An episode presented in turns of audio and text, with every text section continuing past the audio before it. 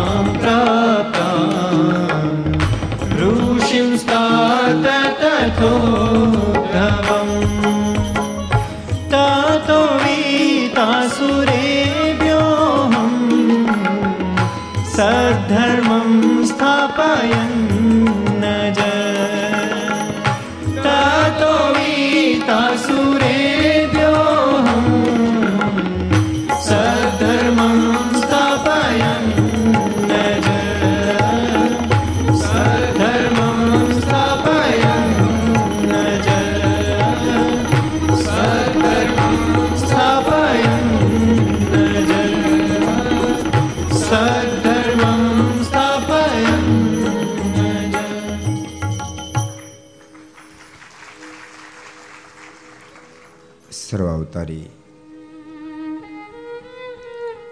ઈષ્ટદેવ ભગવાન સ્વામિનારાયણ મહાપ્રભુની પૂર્ણ કૃપાથી તીર્થભૂમિ સુરતના આંગણે સુરત સત્સંગ સમાજના હૃદય સમ્રાટ નારાયણ દેવની નિશ્રામાં નિજ મંદિરમાં બિરાજતા અર્ચા સ્વરૂપ ભગવાન શ્રી હિરણા સાનિધ્યમાં વિક્રમ સંવત બે હજાર સત્યોતેર અષાઢવદ એકાદશી બુધવાર તારીખ ચાર આઠ બે હજાર એકવીસ ચારસો ને ચોરાણમી ઘરસભા અંતર્ગત સમ્રાટ ગ્રંથરા શ્રીમદ સત્સંગી દિવ્ય ગાથા એના અગિયારમે દિવસે Aastha Bhajan channel Laksh channel Kartavya channel Sardar Katha YouTube Laksh YouTube Kartavya YouTube Gharsabha YouTube Aastha Bhajan YouTube વગેરેના માધ્યમથી ઘેર બેસી ઘર સભાનો લાભ લેતા સર્વે ભાઈ ભક્તજનો સભામાં ઉપસ્થિત પૂજ્ય સંતો પાર્ષદો યજમાન શ્રીઓ વરિષ્ઠ ભક્તો, અન્ય તમામ ભક્તોને ખૂબ એથી જાણે કહી જય સ્વામિનારાયણ, જય શ્રી કૃષ્ણ, જય શ્રી રામ, જય હિન્દ, જય ભારત. પવિત્ર જગન્નાથપુરીના આંગણે સુરત મુનિ પ્રતાપસિંહ મહારાજાને શ્રીમદ સત્સંગજીવની દિવ્ય ગાથા સંભળાવી રહ્યા છે. પ્રતાપસિંહ, સૂરજ જ્યારે ઉદિત થાય ત્યારે એને જાહેરાત ન કરવી પડે હું સૂરજ છું. હજારો લોકો સહજમાં એનો સ્વીકાર કરી લે છે. એમ પ્રતાપશે આ ધરતી પર જ્યારે પરમાત્મા પધારે છે, ત્યારે સહજમાં હજારો લોકો એનો સ્વીકાર કરે છે. અબજો બ્રહ્માંડના માલિક આ ધરતી પર જ્યારે પધાર્યા છે, એના પ્રતાપને જોતાની સાથે હજારો મુમુક્ષ આત્માઓ ખેંચાવા લાગ્યા છે. માંગરોળમાં પ્રભુએ આશ્ચર્યના દોરોને જાણે છૂટા મૂક્યા છે. હજારો લોકોને સમાધિઓ કરાવ્યા છે.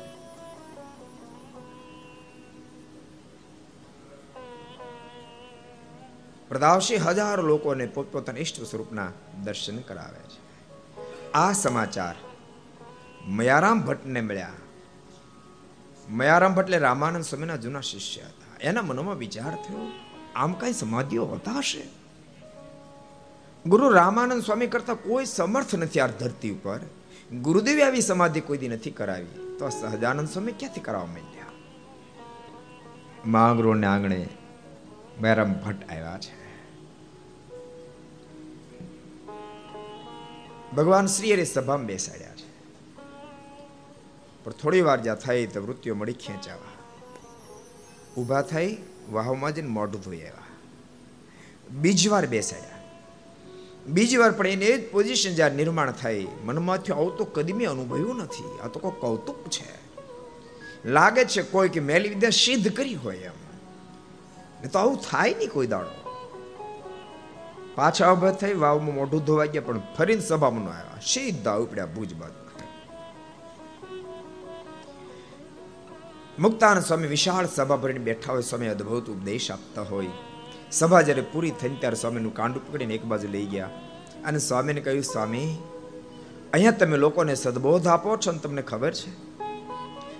સૌરાષ્ટ્રની ધરતી પર સહજાન સમય દમણ ને પાખંડ એવું ચલાવ્યું છે, હજારો લોકોને વિના સાધને સમાધિઓ કરાવે છે. હજારો લોકોને પોતપોતાની ઈષ્ટ સ્વરૂપના દર્શન કરાવે છે. અરે હજારો લોકોને ભગવાન તરીકે માનવા માંડ્યા સ્વામી. તમે દંભ અને પાખંડ અંધશ્રદ્ધામાંથી સમાજને બહાર લાવવાનો પ્રયાસ કરી રહ્યા છો? પણ ઘેરે અંધારું ઘેરાઈ રહ્યું છે. માટે આપ પાછા સૌરાષ્ટ્રમાં ચાલો, નહીં તો સ્વામી ગુરુદેવનો દાખલો સર્વે સહજાન સ્વામી ધૂળ ધાણી કરી નાખશે. અને મુક્તાનંદ સ્વામી સૌરાષ્ટ્રમાં આવ્યા છે, આ બાજુ ભગવાન શ્રીરી માંગરોળથી નીકળી કાલવાણીપુર પધાર્યા છે. ભગવાન શ્રી હરિના પ્રતાપથી હજારો લોકોને સમાધિઓ થવા માંડી છે. એમાં મુક્તાન સ્વયં ભૂજથી પધાર્યા. ભગવાન શ્રી હરિ સિંહાસન પરથી નીચે ઉતરી સામે ચાલ્યા છે. સ્વામીને પ્રેમથી ભેટ્યા છે. કુશળતાના સમાચાર પૂછ્યા છે. સ્વામી સભામાં કાંઈ ન બોલ્યા. કારણ કે સ્વામી તો અતિ વિવેકી મુક્તાનુ સમય એટલે અતિ વિવેકી સંત. એવો અવિવેક કરે નહીં. એને ખબર છે કે સહજાનંદ સ્વામી ગુરુ રામાનંદ સ્વામીને સ્થાને બિરાજમાન છે. માટેની મર્યાદા રાખવી મારી પરમ ફરજ છે. ખૂબ વિવેક રાખ્યો છે. પણ ભગવાન શ્રી હરિ એકાંતમાં બેઠા હોય આ ખ્યાલ આવતાની સાથે મુક્તાન સ્વામી ભગવાન શ્રીહરિ પાસે પહોંચી ગયા છે. અને કહ્યું, સહજાનંદ સ્વામી, બધી શું આદરી છે? શું થયું સ્વામી? અરે, શું થયે નહીં કરો આમ કાંઈ સમાધિઓ હોય? સમાધિ કાંઈ નથી, સોયલી મોટા યોગીઓને પણ છે દોયલી, જેને તેને કેમ થાય? બીજા માને? અમે ન મનાય. અજ્ઞાની લોકોને મનાવજો. એ તો બહુ શાસ્ત્રો વાંચ્યા છે. અનભક્તો યાદ રાખજો, બહુ શાસ્ત્ર વાંચવા ના નથી, પણ ક્યારેક અતિ વાંચન હિતકારી બદલે અહિતકારી પણ સાબિત થાય છે. કારણ કે શાસ્ત્ર અંદર ભિન્ન ભિન્ન વાતો લખેલી હોય છે. એ ભિન્નતાની એકીકરણ કરતા જો ન આવડે, તો એમાંથી બહુ મોટી ઉપાધિ ઊભી થાય છે. સ્વયં વચનામૃત ગ્રંથ તમે લો, તો વચનામૃતની અંદર પણ એટલા માટે કહ્યું કે સત્શાસ્ત્ર કોઈ સદગુરુના મુખ થકી શ્રવણ કર્યા છે. કોઈ અનુભવી સંતની પાસેથી શ્રવણ કર્યા જોઈએ ને તો વચનામૃત જેવો ગ્રંથ. કારણ કે એની અંદર પણ વિધ વિધ વાતો છે. ભક્ત ભાવ અવતાર ભાવ અવતારી ભાવ એનું વર્ગીકરણ કરતા જો ન આવડે તો ગોથોલ્યા ખાઈ જાય ગોથોલ્યા ખાઈ જાય. શાસ્ત્રો જ મુક્તિ કરતલ છે. ભૂલતાની શાસ્ત્રોના માધ્યમથી મોક્ષના પથો પર ચલાય છે. મહારાજ આપણે અદ્ભુત વાત બતાવી. મહારાજ કે શાસ્ત્રના માધ્યમથી શાસ્ત્ર વડે નિશ્ચય હોય તો એ ટળે નહીં. સારંગપુરના તેરમાં મહારાજ વાત કરી મને કરી નિશ્ચય થયો, નિર્ધાર નહીં મહારાજ કે ક્યારે ટળી જાય. નિશ્ચય શાસ્ત્રના માધ્યમથી જ થાય છે. પણ ભક્તો, શાસ્ત્રને સમજવા પણ બહુ ગહન હોય છે. એક જણો મને કે સાધુની શું જરૂર છે? મેં જરાય જરૂર નથી. મને કે શાસ્ત્ર બધું લખ્યું જ છે. કંઈક સાધુમાં બહુ ખર્ચો નથી થતો. પણ આ સ્કૂલ, કોલેજોમાં કારણ વિનાના કરોડો રૂપિયા લોકો ખર્ચે છે. ટીચરો માટે, પ્રોફેસરો માટે. એક રૂપિયો ખર્ચવાની જરૂર નથી. કારણ કે એ જે કાંઈ ભણાય બધું જ પુસ્તકમાં લખેલું છે. પ્રાગજીભાઈ રાકેશભાઈ. પુસ્તકની બહાર તો કાંઈ ટીચર ભણાવતા નથી, પ્રોફેસર ભણાવતા નથી. મેં બધું લખેલું છે. પુસ્તકની બહાર પેપરમાં પ્રશ્ન પણ પૂછાતો નથી. તો પણ શું કામ મોટી મોટી આલેશાન કોલેજો, સ્કૂલો ખડકવી જોઈએ, યુનિવર્સિટીઓ બનાવવી પડે? લાખો, કરોડો રૂપિયા શા માટે? ટીચરો માટે, પ્રોફેસરો માટે ખર્ચવા જોઈએ. મને કહે કે એમને તો પુસ્તક સમજાય ને તે મેં કીધું તે શાસ્ત્ર એમને મને હાલી હું મળ્યો છું. ભગવાનના સાધુના માધ્યમથી શાસ્ત્ર સમજી શકાય છે. અને ભગવાન સ્વામિનારાયણ તમને હાવ કહું, સાચું કહું, હાવ પેટવડિયા બનાવ્યા. કાંઈ ઉપાધિ ખરી? હાવ પેટવડિયા ને આટલા બધા હો સાધુનો પગાર તમે ચૂકવો, પચીસ પચીસ હજાર કેવડો પગાર ચૂકવો પડે, કહો. હાવ પેટવડિયા રાત દાડો દાખલો કરવા શાસ્ત્ર સમજાય નહીં. મુક્તાન સ્વયં બોલ્યા છે કે સજાન સ્વામી બહુ શાસ્ત્રો વાંચ્યા છે. કોઈ જગ્યાએ આવી સમાધિની વાત લખી જ નથી.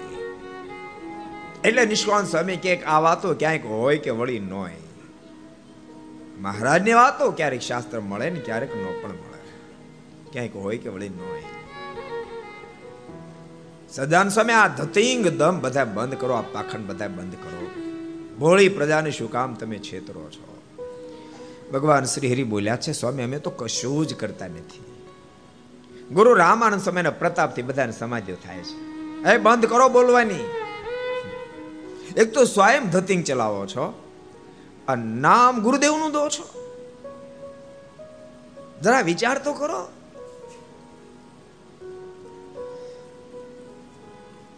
કદી ગુરુદેવે આવી સમાધિ નથી કરાવી. અને આમ જ્યાં વાત કરતા હોય, ત્યાં મુક્તાનંદ સ્વામીના શિષ્યને જ ભગવાન શ્રી હરિ સમાધિસ્થ કર્યા છે. શાંતાનંદ સમય લાગી સમાધિ મહારાજ આ તમારે ચેલા સંભાળજો સમાધિ લાગી. હજી પકડવા રહ્યા ત્યાં તો બહુ દેખાને આવ્યા પૃથ્વી પર કેટલીક વાર જાગૃત બન્યા પ્રશ્ન કર્યો, શાંતાનંદ, કઈ બાજુ ગયો તો? અક્ષરધામમાં. અક્ષરધામ? હા, અક્ષરધામમાં ગયો તો. ગુરુદેવ, સાંભળો. આશ્ચર્ય એક વાત કહું. અબજો મુક્તોની મધ્ય આ સહજાનંદ સ્વામી સુવર્ણના સિંહાસન પર બિરાજમાન છે અને ગુરુ રામાનંદ સ્વામી તો નીચે ઊભા બા પડખે વીજળો લઈને આ સહજાનંદ સ્વામીને પવન ઢોળી રહ્યા છે. અને ગુરુ રામાનંદ સ્વામીને નાના કીધા અને ભગવાન શ્રી હરિને મોટા કીધા, ક્યાં જાય ભાઈ? મુક્તાન સ્વામીના મોઢામાં શબ્દ નીકળ્યા, શાંતાનંદ બોલવાની ભાન છે, શું બોલે છે? શિષ્ય ગાદી પર ગુરુ નીચે, ભાન છે? અરે ગુરુદેવ, સાચું કહું, રાખ સાચું. તો વાંધો ને તમે જો તેની માનજો અને પ્રદાવશી મુક્તાન સ્વામી દ્વિધામાં પડ્યા છે. એક બાજુ શાસ્ત્ર એમ કે અષ્ટાંગ યોગ સિદ્ધ કર્યા સિવાય સમાધિ ન થાય. બીજી બાજુ, મારો ચેલો કે, મને સમાધિ થઈ, ત્યાં સાચું શું સ્વામી ખૂબ મૂંઝાયા છે. મોડી રાત સુધી સ્વામી એ જ વિચારીને વમણમાં રહ્યા, જેને કારણે સ્વામી મોડી રાત સુધી ઊંઘ ના આવી. આ બાજુ વહેલા જાગી મહારાજ બધા સંતો ભક્તો બધા સ્નાન કરવા જતા રહ્યા. મુક્તાન સ્વામી જાગ્યા તો કોઈ જોડોમાં ન મળે પરંતુ બાપા બેઠા હતા કારણ કે એ મુક્તાન સ્વામીના મત ના હતા. એ બેઠા હતા. એને સાથે લઈ અને સ્નાન કરવા ગયા. પણ હવે સ્વામીનું મન અતિ ઉદ્વેગથી ઘેરાયેલું છે. સ્વામીના મનમાં વિચાર થાય છે, આ ધતિંગને અટકાવી છે કોઈ પોઝિશન નથી કારણ કે સહજાન સ્વામીએ બધાને વાળી લીધા છે. મારી વાત કોઈ માનશે નહીં. અને આ ધતિંગ દેખી પણ નહીં શકું રોકી પણ નહીં શકું. બતાર આના કરતા હું સત્સંગમાંથી માગ આપી દઉં. આ નિર્ધાર કરી ખાખરાના વન બાજુ સમી ઉપડ્યા છે. પણ હૃદય અતિ ઉદ્વેગથી ભરેલું છે. હે ગુરુદેવ હે ગુરુદેવ, આ બધું શું થઈ ગયું? કેવો સંકલ્પ હતો? સહજાન સંઘની સાથે રહેશું, લોકોને ભગવાન ઓળખાવશું, અંધશ્રદ્ધા, વહેમમાં ડૂબેલા સમાજનું ઉત્થાન કરશું. સહજાનંદ સ્વામી આખો દાખલો ધૂળમાં ગુરુદેવનો મેળવી દીધો. હે ગુરુદેવ, આવું સહન નથી કરી શકતો. માટે મારા પર કૃપા કરો, મને તમારી પાસે બોલાવી લો, તમારી પાસે બોલાવી લો. આર્તનાથથી સ્વામી પ્રાર્થના કરી રહ્યા છે. એ જ વખતે ઘેરો અવાજ સંભળાયો, મુકુંદાસ, બાપ, તું ભૂલો પડ્યો? આ તો હાથી ખૂટ્યો. મુક્તાનંદ મેં કેટલી વાર કીધું, તું, તો ડૂબડૂબીનો વગાડનારો છું, ખેલના ભજવનારો તો આવવાના છે. મુક્તાન સો વિચાર કરવા લાગી, અવાજ કઈ બાજુ થાય જે બાજુ અવાજ આવતો દ્રષ્ટિ નાખી. શ્વેત વસ્ત્રમાં વિટાયેલા ગુરુ રામાનંદ સ્વામીને જોયા છે, દોટ મૂકી.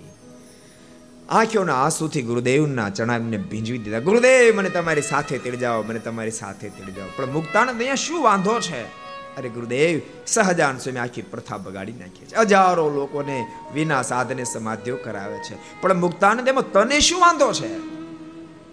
અરે ગુરુદેવ, શાસ્ત્ર માત્ર એમ કે છે અષ્ટાંગ યોગ સિદ્ધ કર્યા છે સમાધિ નો થાય આપ એમ કહો શું વાંધો છે?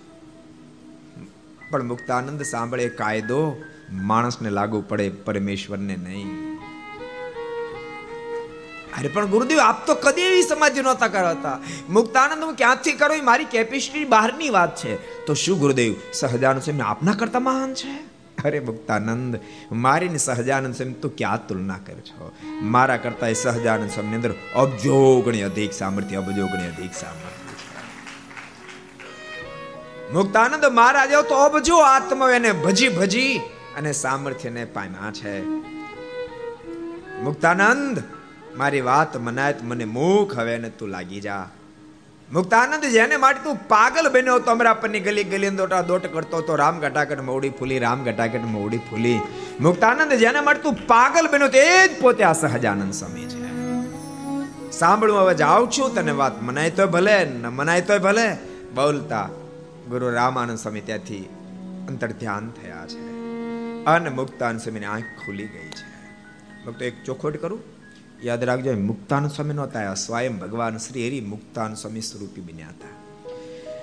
કારણ કે મુક્તાનંદ સ્વામીને બીજા કોઈના શબ્દની હા પડે તેમ હતી નહીં. એક માત્ર ગુરુ રામાનંદ સ્વામીની પૂર્ણ પ્રતીતિ હતી. એના શબ્દથી જ હા પડે અને જ્યાં સુધી મુક્તાન સ્વામીને હા ન પડે, ત્યાં સુધી જે કાર્ય કરવા માટે ધરતી પર પરમેશ્વર પધાર્યા છે વેગ પ્રાપ્ત થાય તેમ નહોતો મુક્તાન સ્વામી જબરા અવરોધ રૂપ બને હતા. મુક્તાનંદ સ્વામીને સમજાય છે છૂટકો નહોતો. અને એને ગુરુ રામાનંદ સ્વામી સિવાય કોઈના શબ્દથી હા પડે મતી નહીં. એટલે સ્વયં ભગવાન શ્રી હરિ રામાનંદ સ્વામી રૂપે આપી આવીને દર્શન આપ્યા છે. મુક્તાન સ્વામી આંખ ખુલી ગઈ છે. સ્વામી અતિ મોજમાં અતિ મોજમાં આવ્યા છે. પાછા આવતા સ્વામીને જોયા, પ્રદુ બાપા વિચાર કરવા લાગ્યા. ઘડીકમાં સ્વામીને થયું શું ગયું? થોડી વાર પહેલા સમય એટલા બધા ઉદાસ હતા. મારી જિંદગીમાં સમયને કદી એટલા ઉદાસ નહોતા જયા. અને બે ઘડીમાં આટલા બધા આનંદમાં? વર્ષોથી સ્વામીની સાથે રહું છું. આટલા આનંદમાં પણ સ્વામીને આજ પહેલાં કદી જોયા નથી. અને ક્યાંથી હોય બાપ? જેને માટે સંસાર છોડ્યો હતો, હીરો આજ હાથ લાદી ગયો હતો. સ્વામી, અતિ મોજમાં અતિ મોજમાં. મનમાં વિચાર થયો, પછી સ્વામીને પૂછ્યું છે. ઉતાળે ઉતાળે સ્નાન કર્યું, થોડા ઘણા પુષ્પો વીણા સ્વામી પાછા આશ્રમમાં આવ્યા છે. પણ પ્રતાપસિંહ આજ પૂજામાં બેઠા, પણ મૂર્તિમાં મન લાગતું નથી. મૂર્તિ મંતમાં આજ મન લાગી ગયું છે. ઉતાવળે ઉતાવળે પૂજાને સંકેલી ભગવાન શ્રી હરિની પાસે આવ્યા છે. ભગવાન શ્રી હરિ સભા ભરીને બેઠા ભગવાન શ્રી હરિનું કાંડું પકડ્યું. કૃપાનાથ સુંદર સુંદર વસ્ત્ર આભૂષણ સોનાના તારથી ગુથેલા લાવ્યા છે. આને આપ ધારણ કરો. આભૂષણોને આપ ધારણ કરો. ભગવાન શ્રી હરિ બોલ્યા છે, સ્વામી, અમે તો બ્રહ્મચારી છીએ. બ્રહ્મચારીને સાદી ધોતી ધારણ કરાય, સ્વામી. આવા ભારે ભારે વસ્ત્ર આભૂષણ ધારણ ન કરાય. મુક્તાન સમય હાથ જોડ્યા કૃપાનાથ, મને બહુ રમેડ્યો બહુ રમેડ્યો પણ હવે હું છેતરાશ નહીં, હું આપને પૂર્ણ ઓળખી ગયો છું કે આપ તો સ્વયં સર્વોપરી પરમેશ્વર આ ધરતી પર પધાર્યા છો. બોલતા ભગવાન શ્રીને સુંદર સુંદર વસ્ત્ર આભૂષણ ધારણ કરાવી અને સ્વામીએ ભગવાન શ્રી હરિને ગુરુ રામાન સ્વામીની ગાદી પર સ્થાપિત કર્યા છે. સ્વામી આજ મોજમાં આવી ગયા છે. એકસો આઠ વાટથી સુંદર આરતી તૈયાર કરી અને સંપ્રદાયમાં ગવાતી આરતી સર્વપ્રથમ વાર કાલવાણીના આંગણે સદગુરુ મુક્તાન સ્વામી ઉતારી સ્વામીના મોઢામાં શબ્દો નીકળ્યા છે. જય સદગુરુ સ્વામી પ્રભુ જય સદગુરુ સ્વામી સહજાનંદ સાવ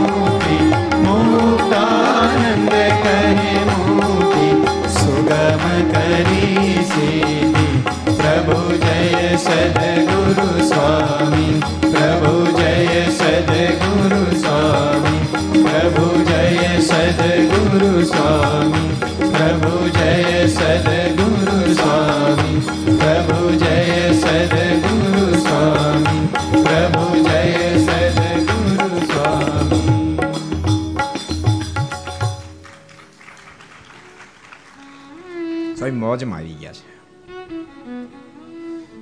જે સ્વામી એમ કહેતા હતા કે આ ધોતિંગ પાખંડ બંધ કરો, એ સ્વામીના શબ્દો નીકળે મોટામાંથી પુરુષોત્તમ પ્રગટનું જે દર્શન કરશે, કાળ કર્મથી છૂટે. આ સહજાન સ્વામી, આ ભગવાન સ્વામિનારાયણનું જે કોઈ દર્શન કરશે, એ કાળ ક્રમથી છૂટે. એકલો છૂટશે, આટલું નહીં, કુટુંબે સહિત તરશે. આખો પરિવાર તરશે. મુક્તાનંદ સ્વામી ચોખવટ કરી, કૃપાના, તો કદી ભૂલો ન પડું. હું જે ભૂલો પડ્યાનું કારણ મેં બહુ બહુ શાસ્ત્રો વાંચ્યા હતા શાસ્ત્ર માત્ર એમ કે હતું અષ્ટાંગ યોગ સિદ્ધ કર્યા સિવાય સમાધિ ન થાય. મુક્તાનંદ કહે, મુક્તિ સુગમ કરી સીધી મને કલ્પના નહોતી કે આપે રીંગણા બટાકાનો ભાવમાં મુક્તિ કરી નાખી છે માલિક જેથી કરીને ભૂલો સ્વામી મોજમાં આવી ગયા. અને મોજમાં આવેલા સ્વામીએ પછી તો દુનિયાની લાશ શરમ છોડી પગમાં ઘૂઘરા બાંધ્યા. હાથમાં કડતાળો લીધી અને કાલવાણીના આંગણે સમયના મોઢામાં ત્યાં શબ્દ નીકળ્યા. સુખ પામી રે સખી સુખ પામી. સાવ ગાયો. સુખ પામી રે સખી સુખ પામી. સુખ પામી રે સખી સુખ પામી.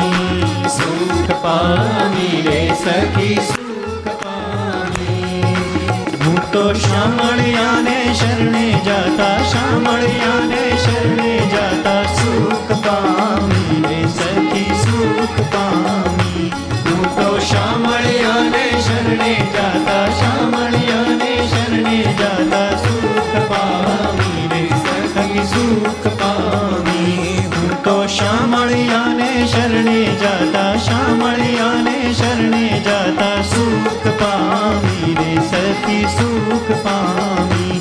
હું તો શામળિયાને શરણે જાતા, શામળિયાને શરણે જાતા સુખ પામી રે સતી સુખ પામી. શરણાગતને પાળે સદા બહુ નામી. સદા બહુ નામી શરણાગતને પાળે સદા બહુ નામી શરણાગતને પાળે સદા બહુ નામી મારે હરનો ઉપર હાથ મારે હરનો ઉપર હાથ કશી ન રહી કામી રે સખી સુખ પામી મારે હરનો ઉપર હાથ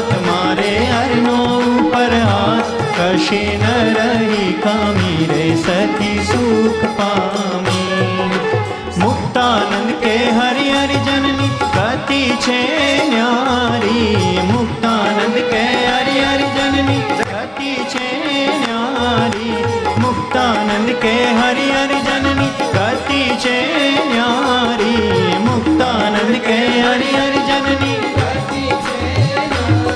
એને દેહ દર્શી દેખે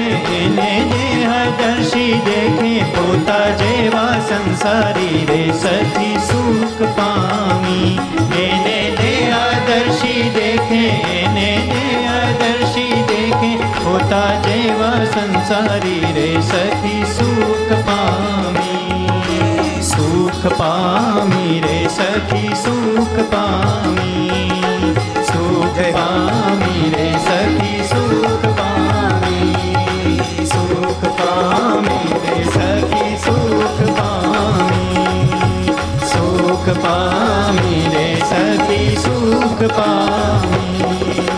સુખ પામી રે સખી સુખ પામી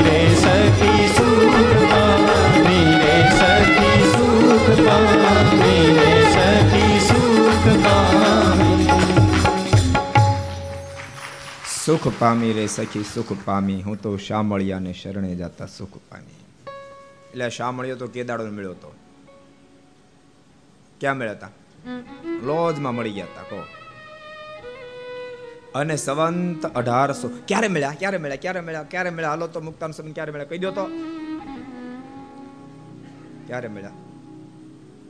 સંવંત અઢારસો છપ્પન. ભલામણ યાદ રહેવું છે, શ્રાવણ વધી છઠ. ટાઢા ઢેબરા ખાવા મીટ્યા.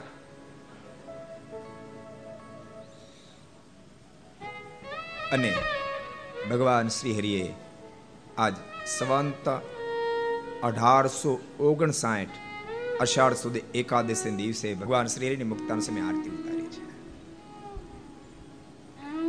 તમે કલ્પના કરો, કારતક સુધી કારતક સુધી એકાદશી દિવસે આરતી ઉતારી છે. કારતક સુધી એકાદશી આરતી વચ્ચે બબે વર્ષનો ગાળો વહી ગયો. બબે વર્ષ સુધી ભગવાન નીલકંઠની ભેળા રહ્યા. ભગવાન શ્રીની ભેળા રહ્યા, પણ મોજ ન છૂટી. મોજ તો જ્યારે ઓળખાણ થઈને ત્યારે બાપ છૂટી. પહેચાની જ મોજ હોય. એક સરસ પ્રસંગ મને યાદ આવી ગયો તમને કહી દઉં. એક ફેર એક બહુ મોટા શહેરમાં ગાંધીજી આવતા હતા. અને બહુ લોકો ગાંધીજીને મળવા માટે, એના દર્શન માટે આવતા હતા. જૂનો જમાનો ટ્રેનમાં આવતા હતા. આગળ બધી મુસાફરી કરીને આવતા હોવાથી ગાંધીજી થાકેલા હતા.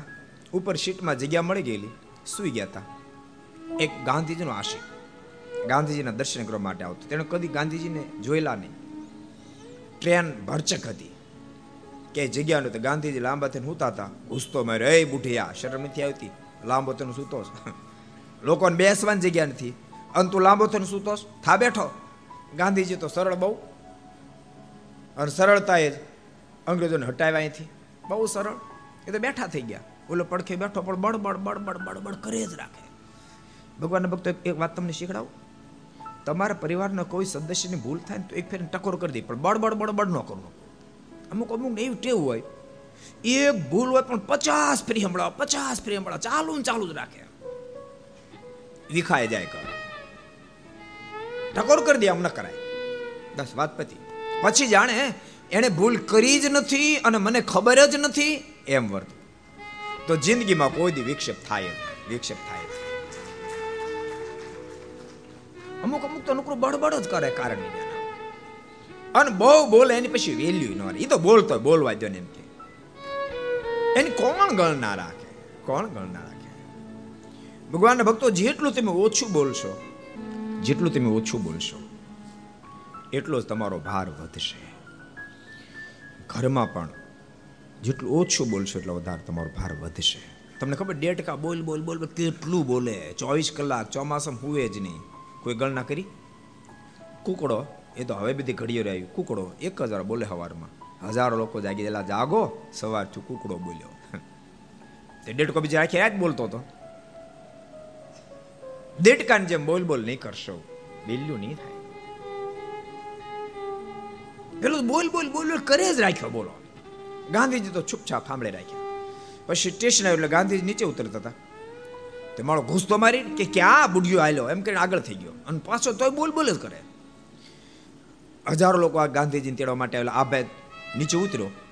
અને પછી ગાંધીજી બારી ઉપર આવ્યા. અને લોકો હારે ગાંધીજી કે જય હો. ભારત માતા કી જય હો.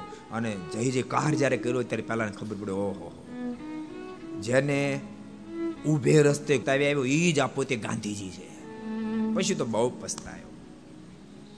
એ માણસને મિલનની જે મોજ હોય, એના કરતા પહેચાનની અબજો ઘણી મોજ હોય છે. મુક્તાન સમય આજ મોજ છૂટી ગઈ છે. અને સ્વામી જુગતાની સાથે હવે ભગવાન શ્રી હરિ પણ મોજમાં આવી ગયા. હવે વાંધો નહીં એમ. પરંતુ બાપા, રાજાભાઈ એ બધાને જો, સાંભળજો. એકેને ભગવાન સ્વામિનારાયણ પછી નિશ્ચય નથી કરાયો. આ બધા એક સરખી ગાંઠવાળા હતા. પરંતુ રાજાભાઈ મયારામ ભટ્ટ, મુક્તાન એક સરખી ગાંઠવાળા હતા. એકેને ભગવાન સ્વામિનારાયણ નિશ્ચય નથી કરાય. બધાને પછી મુક્તાન સમય કરી દીધો. એટલે મારે એક આ મુક્તાન સ્વામી જો સેટિંગમાં આવી જાય, તો બાકીનું ઓટોમેટિક બધું સેટ થઈ જાય. આમ નિર્ધાર કરીને ભગવાન શ્રી મુક્તાન સમય નિશ્ચય કરાયો છે. પ્રદવાપા રાજાભાઈ, મયારામ ભટ્ટ બધાના મનમાં સંકલ્પ થયા. એક બાજુ સ્વામી લઈ ગયા, સ્વામીને કહે, સ્વામી તમે ચસકી ગયું શું? કારણ કે મારણના નખ લેતા હતા રામાન સ્વામી નખ પણ કાપતા હતા, પણ આજ મારના જ્યારે નખ કાપ્યા ને ત્યારે હજારો ગુણું હેત દેખાડ્યું. ભક્તો, યાદ રાખજો, હેત છે ને, એ જણાવી વિના રહે નહીં, મહિમા જણાવી વિના રહે નહીં, ક્રિયામાં પણ દેખાય. હજારો ગુણો હેત દેખાડ્યું. એથી કરી બધા એક બાજુ લઈ જઈને સ્વામી કે સ્વામી, તમારું ચહકી ગયું કે શું? ફરી ગયું શું? સ્વામી કે, અત્યાર સુધી ફરેલું તો આ ઠેકાણે આવ્યું. ભરતભાઈ રાજાભાઈ, મયારામ, માનો. આ સહજાન સ્વામી કોઈ સામાન્ય નથી, સ્વયં સર્વોપરી પરમેશ્વર ધરતી પર પધાર્યા છે. અને અમે એક લેશ માત્ર મિથ્યા કહેતા હો, યાદ રાખજો. એક લેશ માત્ર મિથ્યા કહેતા હો, તો અબજો બ્રહ્માંડો ભાંગીને મૂકો થઈ જાય, એનું જે પાપ લાગે, એ પાપ મારે માથે. તમે ભગવાન શ્રી હરિનો નિશ્ચય દ્રઢ કરો. એમ હરિકૃષ્ણ લીલા મૂર્તિની અંદર સ્પષ્ટ મુક્તાન સ્વયં બોલ્યા છે. અને સ્વામીના વચને સ્વામીના પર ખૂબ ભરોસો, સ્વામીના વચને તમામે મહારાજને સર્વોપરીપણા સ્વીકારી લીધા છે. પછી તો કે મારે ઐશ્વર્ય એવા દેખાડ્યા, પ્રભુ બાપાનો સંકલ્પ થયો, નૃસિંહ અવતાર કેવો છે, ચોવીસ અવતારના દર્શન થાય, બધા લીન થાય, વગેરે વગેરે. પછી તો ઘણી ઘટનાઓ છે. પણ મુક્તાન સમય જુગતાની સાથે રામાન સમયના તમામ શિષ્યોએ પણ વાતનો સ્વીકાર કર્યો છે. અને સુરત મુનિ કે પ્રતાપસિંહ તમામ વાતનો સ્વીકાર કરતાની સાથે ભગવાન શ્રી ઐશ્વર્ય દોરને છૂટા મૂકી દીધા છે. હજારો લોકોને સમાધિઓ કરવા માંડ્યા. આબાલ વૃદ્ધ તમામને સમાધિઓ મળી થવા. અને જેને સમાધિઓ થાય, એને જેમ ઘાસની ગંજીઓ ખડકે, એમ ભગવાન શ્રી હરિ ખડકવા માંડ્યા છે. એક બે દાડા નહીં. કોઈને તો રજની દિન જાતા. કોઈને તો રજની કોઈને તો રજની દિન જાતા કોઈને તો રજની દિન કોઈને તો પખવાડિયું થાતા કોઈને તો પખવાડિયું થાતા કોઈને તો પખવાડિયું થાતા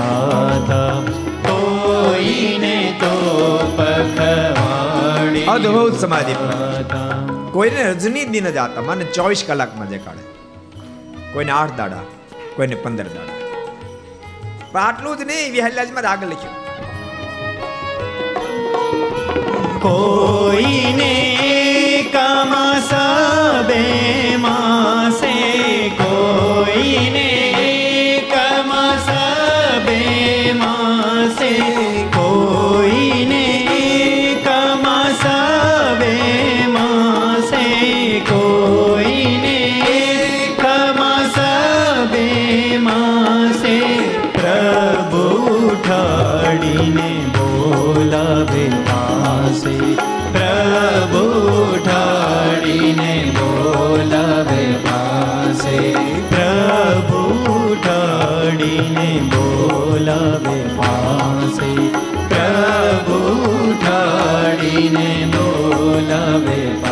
દાડો, કોઈને બે દાડા, કોઈને આઠ દાડા, કોઈને પંદર દાડા. કોઈને એક મહિનો, કોઈને બબ્બે મહિના સુધી સમાધિ કરાવી પ્રતાપશાહ સંદેશો સર્વત્ર યાર પથરાયો છે ત્યારે હજારો લોકો કાલવાણીમાં આવવા લાગ્યા છે. બબે મહિનાથી જેને સમાધિ લાગી હોય, એના સ્વજનો આવે મારે વિનંતી કરે, કૃપાનાથ, મારા કાકાની ઘરે મોકલો મારી કાકી રાડે રાડ થયા અને ભગવાન શ્રી હરિ એ જ વખતે, હે મનજી આટલું જ આ દે સમાધિ ઉતરે અને ગંજીમાંથી બહાર નીકળે. ઘેરે જાય. બુદ્ધિમાં ન સમાય. બુદ્ધિમાં ન સમાય. એવો પ્રતાપ ભગવાન શ્રી જણાવ્યો છે. અવદભૂત પ્રતાપ જોતાની સાથે સ્વયં મુક્તાન, સ્વયં ભીમભાઈ ભગવાન શ્રીને એક પ્રશ્ન કરીને કહ્યું, કૃપાનાથ માલિક, આ ધરતી પર એક કાયદો હોય છે. જૂનો કોઈ ગુનેગાર હોય, પણ નવો રાજા જ્યારે ગાદી આવે ત્યારે એને મુક્ત કરી દે. તો આપ આ ધરતી પર ધર્મ નવા રાજા છો. તો આપ પધાર્યા પહેલા કેટલાય જમપુરીની જેલમાં પીડ્યા છે કૃપાનાથે બધાને મુક્ત કરો. અને એ જ વખતે ભગવાન શ્રી હરિ સ્વરૂપાનંદ સ્વામી સુરત મુને કહ્યું છે પ્રતાપસિંહ મને આજ્ઞા કરી સુરત તમે જાઓ જમપુરીમાં જમપુરી ખાલી. કરો હું જમપુરીમાં ગયો. જોયા નરકમાં પીડત પ્રાણી. જોયા નરકમાં પીડત પ્રાણી. જોયા નરકમાં પીડત પ્રાણી. જોયા નરકમાં अत्यन्तरमदयहियाणि अत्यन्तरमदयहियाणि अत्यन्तर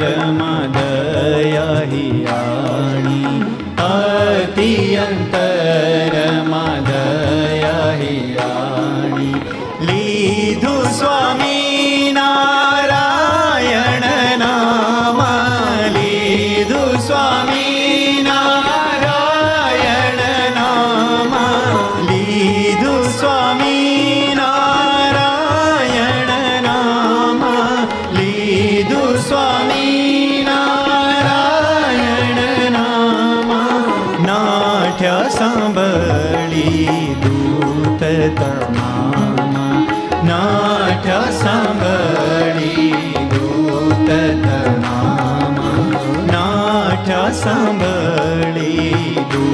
દૂત તમામ નાઠ્ય સાંભળી દૂત પ્રદાશ જમપુરી ગયો. જમના દૂતો પાપીઓને ભયંકર કષ્ટ આપી રહ્યા હતા. હું જોઈ ન શક્યો. મને દયા ઉપજી. સ્વામિનારાયણ સ્વામિનારાયણ નામની મેં જ્યાં ધૂન કરી અને સ્વામિનારાયણનો ઘોષ સાંભળતાની સાથે જમના દૂતો તેથી હટ્યા છે. અનેક વિમાનો આવ્યા. પાપી આત્માઓ તમામ ચતુર્ભુજ સ્વરૂપ ધારણ કરી કરીને ભૂમા પુરુષના લોકમાં પહોંચ્યા. જમપુરી ખાલી કરાવી અને સુરત મુનિએ જમપુરી ખાલી કરાવ્યો શબ્દ સાંભળતાની સાથે પ્રતાપસિંહ રાજા નાચવા માંડ્યા. અહો ગુરુદેવ હું ધન્ય ધન્ય થઈ ગયો. અહો ભાગ્ય મમ બ્રહ્મ નદ્ય મે સફલમ જનુ. યત્વત સમાગમ પ્રાપ્ત સુરાણામપી દુર્લભમ. ગુરુદેવ હું ધન્ય ધન્ય બની ગયો. દેવતાણ દુર્લભ આપનો સાક્ષાત મને સમાગમ પ્રાપ્ત થયો. જંબુરીને ખાલી કરાવે એવા સમર્થ સંતના મુખ થકી આજ મને કથા સંભાળવાનો મોકો મળ્યો. હું ધન્ય ધન્ય બની ગયો. સુરત મુનિનું પ્રાગટ્ય સ્થાન કયું હતું? કોઈને ખબર છે? હાલો, હું ચાત કરો તો. કેટલા જણા ખબર? સુરત મુનિનું પ્રાગટ્ય સ્થાન. કયા સ્થાનમાં સ્વામી પ્રગટ્યા હતા? આપણે આ ત્રણસો ને છન્નુમી કથા હાલે છે, સત્સંગ જીવનની. કેટલામી ત્રણસો ને છન્નુમી અને દરેક કથામાં પ્રાગટ્ય સ્થાનની વાતો આપણે કરી છે. પુણ્યમ ભુવિ કુરુક્ષેત્રમ ધર્મ વૃદ્ધિમ ભીપ્સવીમ શૈવ્યમાનમ સુમતિભિ વર્ષે ભરતી ભારત. ભારત વર્ષનું કુરુક્ષેત્ર નામના સ્થાનમાં સુરત મુનિનો જન્મ થયો હતો. હવે યાદ રાખજો. હવે તારે ભલામણ બધું અમારે જ યાદ રાખવાનું. મને એમ કે એ બધી જૂની વાતો, બહુ વર્ષો પહેલા? એ ગામડામાં આપણી કથા હતી. પછી બાજુમાં ઉતર ચાલતા ચાલતા જતા, બે દાદા પડખી પ્રસાર ત્યાં પરસ્પર વાતો કરી જતા હતા. હેમંતજી, કથા ક્યાં સુધી પહોંચી? બીજા દાદા કે, તુંય કાંજે આવો ના આવો. એ આપણે ક્યાં યાદ રાખવાની? એ તો શેમી શેમી એ તો શેમીને યાદ રાખવાની, કારણ કે બપોર પછી શેમીને શરૂ કર્યું. આપણે ક્યાં ઉપાધી? પણ મને એમ છે હજી મંજી કાંજી વાળું જ હાલે છે. કાં દાદો ફેરફાર થયો નથી. કુરુક્ષેત્રની અંદર સ્વામીનો જન્મ થયો. સુરત મુનિને દીક્ષા કોણે આપી હતી ખબર છે? એ કિલ્લાને ખબર? સાત કરો દીક્ષા કોણે આપી હતી? સુરત મુનિને કોણે દીક્ષા આપી હતી? એ કોઈ કહેશો?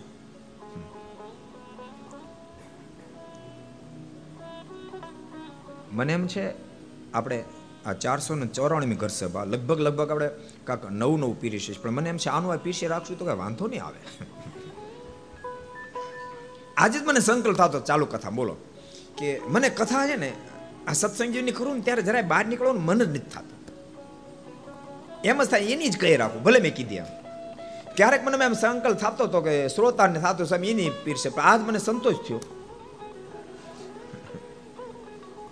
કારણ કે તમે યાદ રાખો તો મને માથા એની પીરશે. તમે કશું યાદ રાખવાના છો ને સુરત મુનિને સ્વયં ભગવાન સ્વામિનારાયણ ભાગવતી દીક્ષા આપી હતી. હાવ સરળ પ્રશ્નો છે ને. હાવ સરળ. યાદ અપાવે છે ને આ તો ખબર જ હતી એમ થાય. આપણી આપણી પોઝિશન કેવી છે ખબર એક ફેર મેં કીધું હતું. અમારે છે ને ઘણા વર્ષો પહેલા અમારે ગામના રવજીભાઈ ઢાંકેચા એ આમ રાજદૂત ચાલુ કરતા, રાજદૂત. ચાલુ કરતા હતા. પણ કાંક આમ જરાક હું ગાડ્યું એટલે મેં પૂછ્યું, મેં આ શું કર્યું? મને કે આ કેરોસીનથી ગાડી હાલે છે? મેં કેરોસીનથી હાલી બરાબર, આ શું કર્યું? મને કે જરાક પેટ્રોલ હુંગાડવું પડે. પછી સ્ટાર્ટ થઈ જાય. સમજાય તમને? મારે જરાક તમને હુંગાડવું પડે. પછી સ્ટાર્ટ થઈ જાય. પછી બધી યાદ આવી જાય આમ. સુરત મને કે પ્રતાપશી જમપુરી ખાલી થઈ છે. કાલવાળી પ્રભુએ અદ્ભુત પ્રતાપ એના માધ્યમથી હજારો મુમુક્ષને ખેંચ્યા છે. એ જ વખતે કાલવાણીમાં પીપળાના નરેશ નરસિંહ વિપરા આવ્યા છે અને આખા નરેશ નારાયણ વિપરા આવ્યા છે. બંને મહારાજની વિનંતી કરી, કૃપાનાથ, આપ અમારા પૂરમાં પધારો. બંને ભક્તો વિનંતી કરી. અને મહારાજ એકી સાથે બંને કીધું, જાઓ, કરો તૈયારી, અમે બે પૂરમાં આવશું. બે નીકળી તો ગયા પણ મહારાજે જેટલા સંતો ભક્તો હતા બધાના ડબલ રૂપ ધારણ કર્યા એકી સાથે બંને પૂરમાં ભગવાન શ્રી ભગવાનને માટે કોઈ વાત અસંભવ નથી. ભલામણા મીડિયાના માધ્યમથી અત્યારે આપણે કોઈ વાત અસંભવ ન આપણે કઈ બોલી લાખોનું ધારણ કરતા. આપણે મીડિયાના માધ્યમ કરી. લાઇટ વહી જાય આપણે બધું પતી જાય. પરમાત્મા પોતાના ઐશ્વર્યના માધ્યમથી હજારો સ્વરૂપને ધારણ કરી શકે. આજ એવું થોડું છે કે આપણે આપણે એક લાખ રૂપિયા થાય છે. આમ કેમેરા આ લોકો લાખો રૂપિયા થાય છે. ઘણા ફોન આવે ને ગામડેથી. ફોન આવે કે મારા કાકા બેઠા મેં જોયા હતા એક ભગત તો મારા કાકાને કહેતા મેં શું કેમ નહીં કે જોલા ખાતા હતા મેં કીધું એનું મારે શું કરવું? આમાં આમાં જો કે નથી ખાતા, તો બહુ સમય પહેલાની વાત છે. એકે સાથે બબે રૂપને પ્રભુએ ધારણ કર્યા છે. સંતો ભક્તો બબે રૂપને ધારણ કર્યા. પીપળાના આખા બંને પૂર્વમાં પ્રભુ પધાર્યા છે. પ્રતાપસિંહ ત્યાં રહેતા થકા ભગવાન શ્રીએ બ્રાહ્મણોને ચોર્યાસી કરાવ્યો વિષ્ણુ યાગ યજ્ઞ કરાયો છે. માતા ભક્તિ દેવીનો શ્રાદ્ધ વિધિ પણ કરાયો છે. કોઈને ખબર નથી. બે ગામની વચ્ચે નદી છે. એટલે અવર જવર થાય નહીં. કોઈક પ્રદેશી વ્યક્તિ એ પીપલાણાથી ફરીને આખા બાજુ જ્યારે ગયો અને બે જગ્યાએ મહારાજોએ એને વાત કરી કે પીપલાણા પણ પરમાત્મા બિરાજ, અહીંયા પણ બિરાજે છે. ત્યારે ખબર પડી કે ભગવાન શ્રી બબ્બે સ્વરૂપે હતા. પ્રદાવશી છ છ માસ સુધી ત્યાં રોકાઈને ત્યાંથી મેઘ પર થઈને ભગવાન શ્રી હરિ માણાવદર પધાર્યા. મેઘ પર કેટલા જણા ગયા હું ચાત કરું, મેઘ પર કેટલા ગયા છે? પીપલાણા કેટલા ગયા? હું ચાત કરું, પીપલાણા કેટલા ગયા છે? પીપલાણા દસ દસની પણ પંદર વીસ ટકા ગયા છે. તમને બધાને કહું છું. બધા ભગવાનના ભક્તો સોરઠની પંચથી ખાસ કરશો. કારણ કે ભગવાન શ્રી હરિને પ્રથમ સોરઠે રોકી નાખ્યા. માટે સોરઠની પરિસ્થિતિ ખાસ કરજો. બે દાડા તમે જુનાગઢ રોકાવો તો આખી પરિસ્થિતિ માત્ર બે દાડામાં. બે દાડામાં. બધાને કહું છું જેને નોકરી બધા કરશો સરદાર મહોત્સવમાં આવો ને, પ્રતિષ્ઠામાં. ત્યારે ધીરે ધીરે પંચસ્થિતિ કરવી છે એમ નક્કી કરીને આવજો. બે દાડ ત્યાંય ફરી આવવું. સરદારથી તમે નીકળો એટલે પેલું ગોંડલ આવે. ગોંડલથી ગાદી સ્થાન જેતપુર આવે. ત્યાંથી સ્વામિનારાયણ મહામંત્ર સ્થાન એ ફણેને આવે. ત્યાંથી તમે આગળ જાઓ તો મહારાજ અદ્ભુત અદ્ભુત લીલા કરે ધોરાજી આવે. ત્યાંથી જુનાગઢ આવી જાય. જુનાગઢ તમે આગળ જાઓ એટલે તમને પેલા માંગરોળ આવે, પછી લોજ આવે, આ બાજુ અગતરા આવી જાય. આ બાજુ આખા પીપલાણા, માણાવદર, મેઘપર, પંચાળા, આ બધા સ્થાનો ભગવાનના મહાન પ્રસાદીભૂત છે. બધાને ખાસ આમ કહો તો આદેશ આપું છું કે એકવાર જરૂર આ પંચસ્થિતિના દર્શન કરશો. ભક્તો, લગભગ ઘણી જગ્યાએ તો આપણે ઘર સભા થઈ ગઈ. જ્યાં જ્યાં બાકી છે ને અમારે ઘર સભા કરવા જવું છે ને, મહિમા કેવો છે? મહિમા કહીને ત્યારે ખબર પડે કે આ સ્થાનનો કેટલો બધો મહિમા છે. એટલે તમને પણ બધાને કહું છું, ભગવાનના ભક્તો, વ્યવહાર તો કરો છો, કરજો, મારી ના નથી, પણ હાવ વ્યવહાર કરી કરી નહીં કરતા. થોડાક બહાર નીકળી. આ પરિસ્થિતિ તો ફાયદો એ થશે ક્યારેક અંતકાળે કદાચ ભગવાન ભૂલાણામાંથી એકાદ સ્થાન યાદ આવી જાય તો પણ મુક્તિ કરતલ બની જાય. વિદેશમાં વસતા લોકોને પણ કહું છું, કારણ કે વિદેશના બહુ લોકો ઓનલાઈન આ કથાને જોવે છે, એ બધાને કહું છું. તમને કોઈ એક આશ્ચર્યની વાત? આપણે બહુ બધા ઉત્સવ કર્યા, મોટા મોટા ઉત્સવ કર્યા. ગઢપુરમાં બે ઉત્સવ મોટા કર્યા, જુનાગઢમાં કર્યો સરદારપુરે કર્યો તો બગસરા કર્યો. વડતાલમાં પણ હરિકૃષ્ણ મહારાજ એક બે ત્રણ આપણે કર્યા, મોટા મોટા ઉત્સવો કર્યા. દસ ફેમિલી પંદર ફેમિલી વીસ ફેમિલી વધીને પચીસ ફેમિલી વિદેશમાં આવ્યા છે. સાંભળો છો ને? આ ફેરી ઓનલાઈનનો કેટલો ફાયદો તમે બતાવું. બસો ની સિત્તેર ફેમિલીના ફોર્મ સરદાર મહોત્સવમાં આવવાના ભરાઈ ગયા છે. તો વિચારો. મીડિયાનો ફાયદો, જો તમે લેતા આવડે તો મીડિયાને ભૂકાય કાઢી નાખે.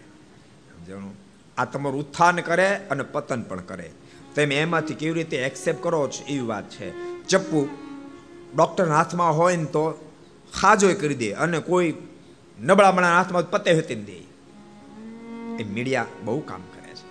એટલે જેટલા વિદેશની ધરતી ઉપર સાંભળો, એ પણ બધાને કહું છું, તમે ઠેરાવ કરીને આવજો કે જ્યારે પણ ઉત્સવ જાય ત્યારે પંચસ્થિતિને દર્શન કરવા છે. અને વિદેશમાંથી જ્યારે પણ ઇન્ડિયા આવો, ત્યારે એક વીક તો દર્શને માટે કાઢવું કાઢવું કાઢવું એક વીકમાં છ છ ધામના તમને દર્શન થઈ જશે. સાથે આજુબાજુના પ્રસિદ્ધિના સ્થાનોના પણ દર્શન થઈ જશે. અને એકાદ બે ફેરીમાં પંદર દાડા કાઢવા, જેથી કરીને છપ્પૈયા દૂર દૂરના સ્થાનોના પણ દર્શન થઈ જાય. આ જરાક રાખવું થોડુંક રાખજો. અને તમારા પરિવારના છોકરાઓ, પરિવારના સદસ્યને પણ દર્શન કરવા લઈ જવા. તો ઓટોમેટિક સત્સંગમાં એને અનુરાગ થશે. સત્સંગમાં પ્રેમ થશે ને તો તમારે ટેન્શન રહેશે તમે ટેન્શન ફ્રી થઈ જાઓ. બિલકુલ ટેક્સ ફ્રી મારે કેટલો રાજી થાય? બિઝનેસ ટેક્સ ટેક્સ ફ્રી કરી દે કેટલો રાજી થાય? તો ટેક્સ ફ્રી કરતા ટેન્શન ફ્રી થઈ જાય ને તો લાખો ગણો રાજી થવા જેવું છે. માટે બધાને કહું છું, દર્શન કરશો.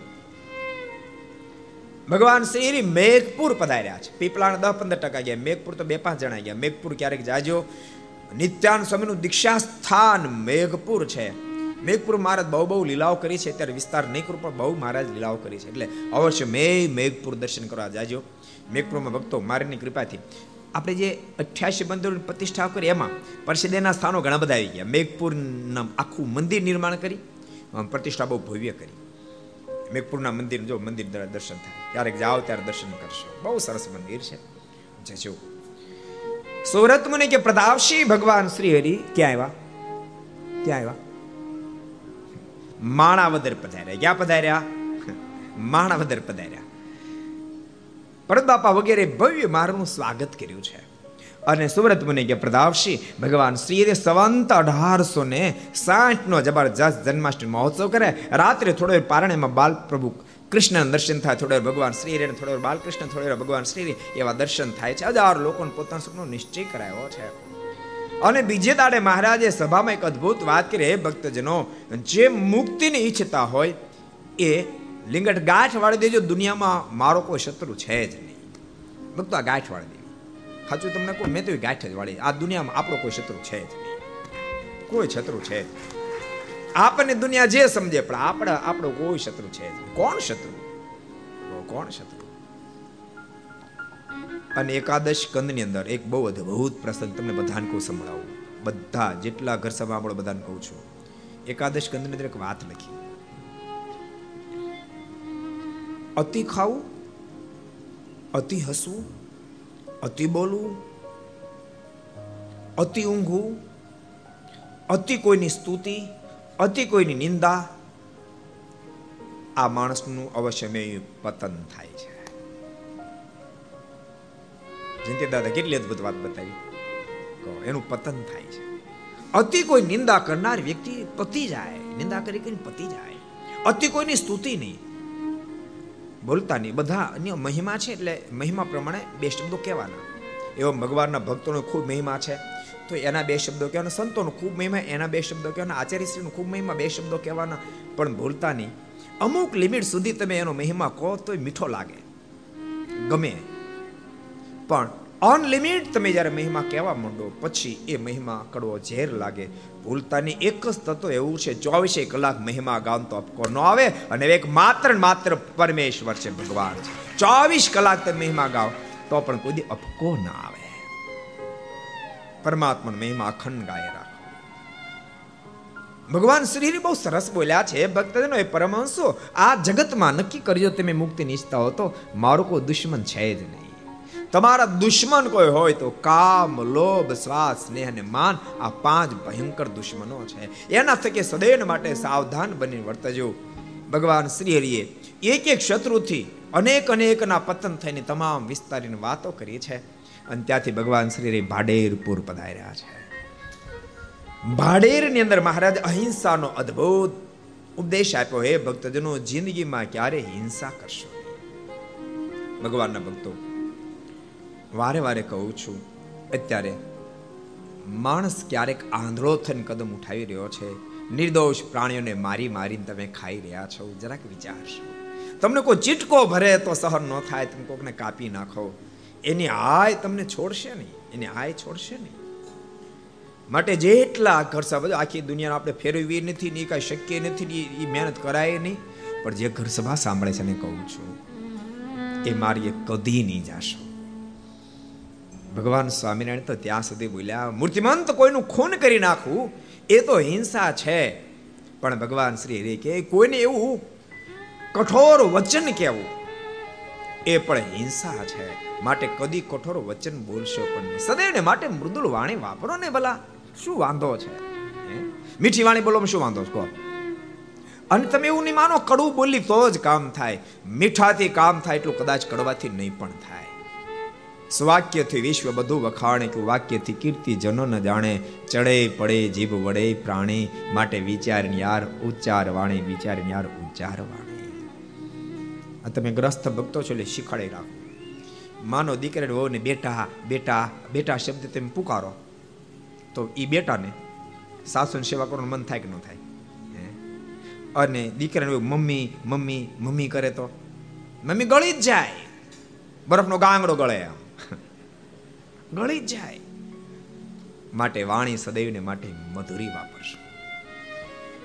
ભગવાન શ્રી હરે ભાડેરમાં અહિંસાનો ઉપદેશ આપીને ત્યાંથી મહારાજ મોડા પધાર્યા છે. મોટાભાઈ ભવ્ય સ્વાગત મારું કર્યું મોટાભાઈ ઓળખો છો? કેટલા ઓળખે? હાલો ઊંચાત કરો. મોટાભાઈ કેટલા ઓળખો છો? મોટાભાઈ કેટલા ઓળખો છો? બધી ઓળખાણ મારે જ કરાવી જવાની હાલ્યું જવાનું. એ તો મારે જ કરાવી પડે ને વક્તા છું તો. આ ડ્રાઈવર એમ કે વાર વાર મારે જ બ્રેક મારવાની, મારે તારે જ આપવી પડે ને બ્રેક. તારે લીવર આપવું પડે, કોણ આપે? પડખી બેઠો થોડો આપે.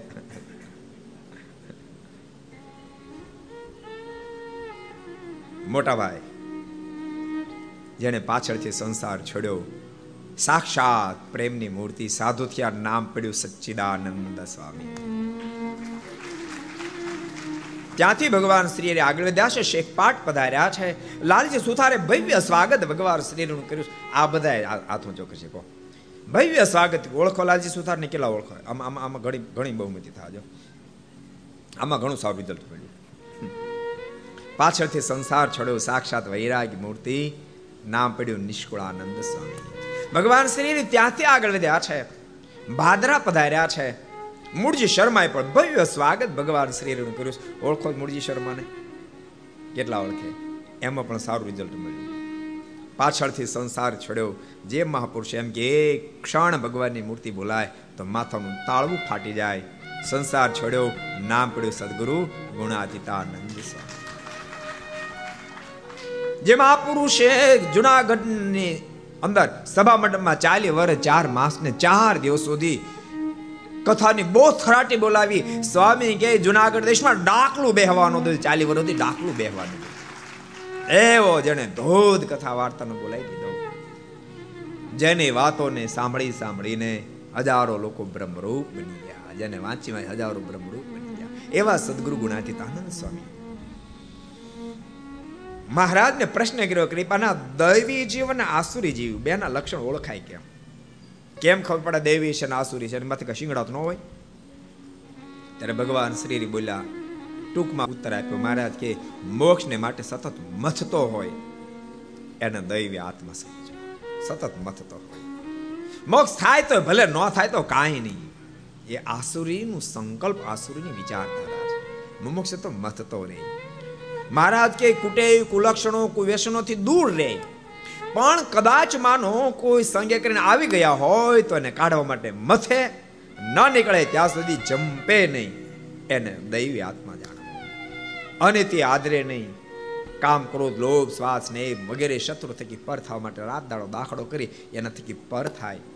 બીજાના દુઃખને જોન દુઃખી થાય, બીજાના સુખને જોન જે રાજી થાય, એ દૈવી આત્મા એના થકી વિરુદ્ધ લક્ષણી આસુરી આત્મા છે. અદ્ભુત લક્ષણ બતાવ્યું છે. ત્યાંથી ભગવાન શ્રીની આગળ વધ્યા. ભુજમાં સંદેશો મોકલાયો છે. અને ભુજમાં સંદેશો જ્યારે મળ્યો, સુંદરજી વગેરેને ભગવાન શ્રી પધારી રહ્યા છે, વિશાળ સમય લઈ અને સુંદરજી વગેરે સામે આવ્યા છે. આખા ભુજને જાણે શણગાર્યું છે, આજ અમારા ઈષ્ટદેવ પધારી રહ્યા છે. અને હજારોની સંખ્યામાં અગાઉથી સમાસ્તત ગયા હોવાથી ભક્તો ભુજમાં આવી ગયા છે. માર્ગને સામે સામું આવ્યું છે અને હજારો સંતો ભક્તોની સાથે ભગવાન શ્રી ભુજની ગલી ગલીને ગુંજાવતા આગળ વધ્યા છે અને એ વખતે અદ્ભુત બ્રહ્માનંદ સ્વામી જેવા સંતના મુખમાં શબ્દો નીકળ્યા છે. હે મારે આજ પ્રીતમ ઘેર આવ્યા રે મારે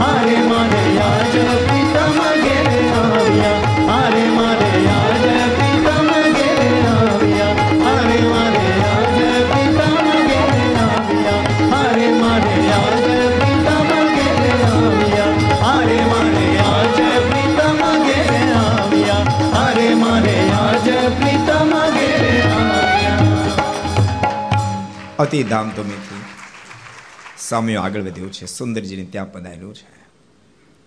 સુરત મને કે પ્રતાપસિંહ ભુજના ભક્તો ખૂબ પ્રસન્ન થયા છે. ખૂબ ભક્તો આવ્યા છે. મારી અદ્ભુત અદ્ભુત વાતો કરીએ છે ધર્મ જ્ઞાન વૈરાગ્ય, ભક્તિની. પણ ચૈત્ર સુધી નવમીનો દિવસ નજીક આવ્યા છે. સંતો ભક્તોએ નક્કી કર્યું, આપણે મહારાજનો જન્મોત્સવ ઉજવવો છે. ત્રેવીસમો જન્મોત્સવ. કેટલામો? ભગવાન શ્રી હરિનો ત્રેવીસમો જન્મોત્સવ.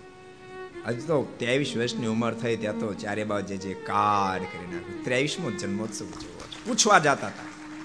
મુક્તાન સ્વામી સામે મળ્યા, સ્વામી કે, પૂછવાનો જવા તૈયારીઓ કરાય કે.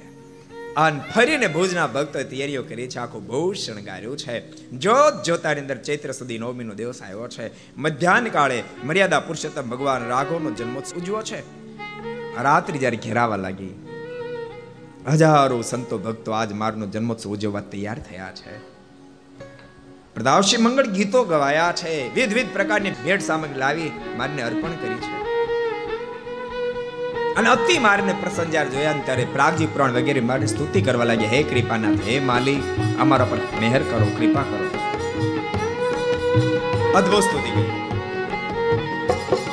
વિભો ભવાભિધામ બુધો ધનાધિ ગર્દન પ્રમ પ્રમત્કલાત્ર नक्रचक्रकर्षणे विभो भवाभिधाम्बुधो धनादिगर्दन भ्रम प्रमत्कलत्र पुत्रमित्र नक्रचक्रकर्षणे षडन्तरङ्ग दुर्दुत वरङ्गपातमज्जने हृदेहनामिकीद्युतस्त्वमेव कर्णधारक षडन्तरङ्ग दुर्दुत वरङ्गपातमज्जने हृदेहनामिकीद्युतस्त्वमेव कर्णधारक षडन्तरङ्गदुर्गुत वरङ्गपातमज्जने मृदेहनाविकीर्गपस्त्वमेव कर्णधारत षडन्तरङ्गदुर्गुत वरङ्गपातमज्जने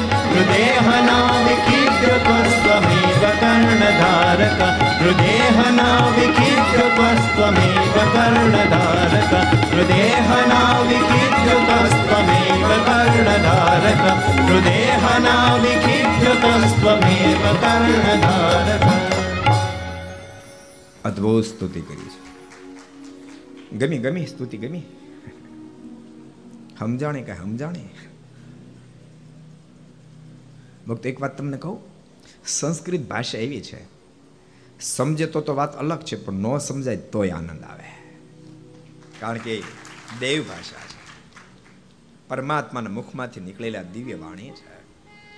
વિભો ભવા વેધાંબુદો ધન બ્રહ્મ બ્રહ્મત કલત્ર પુત્ર મિત્ર નકર ચક્ર કરશણે હે કૃપાનાથ, આપે બહુ મોટી કૃપા કરી. આ ભવસાગરમાંથી પાર ઉતરવા માટે મનુષ્ય તનરૂપી નાવ આપ્યું. પણ માલિક અમે અમારા બાહુબળથી એ નાવને ભવસાગરમાં પાર ઉતારવા માટે મથીએ છીએ, પરંતુ પુત્ર, મિત્ર, પત્ની વગેરે મોટા મોટા ચક્રાઓ છે. એ મારી જીવનરૂપી નાવને પાર ઉતરવા દેતા નથી. ષડંત રંગ દુર્તવ રંગ પાત મજ્જને કૃપાનાથ કામ, ક્રોધ, લોભ શ્વાસ સ્નેહ, માન વગેરે મોટા ચક્રાઓ છે. જીવનરૂપી નાવને પાર ઉતરવા દેતા નથી. કૃપાનાથ અમારું જીવનરૂપી નાવ તો તો પાર ઉતરે. નું દેહ ના વિખિદ્યો ત્વસ્તમેવ કર્ણ ધારક જીવનરૂપી નાવને આપ ખલાસી બનો, તો અમે પાર ઉતરી શકીએ.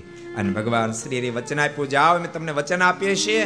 અમે તમારી જીવનરૂપી નાવના ખલાસી બની, તમને ભવસાગરની પાર ઉતારશું.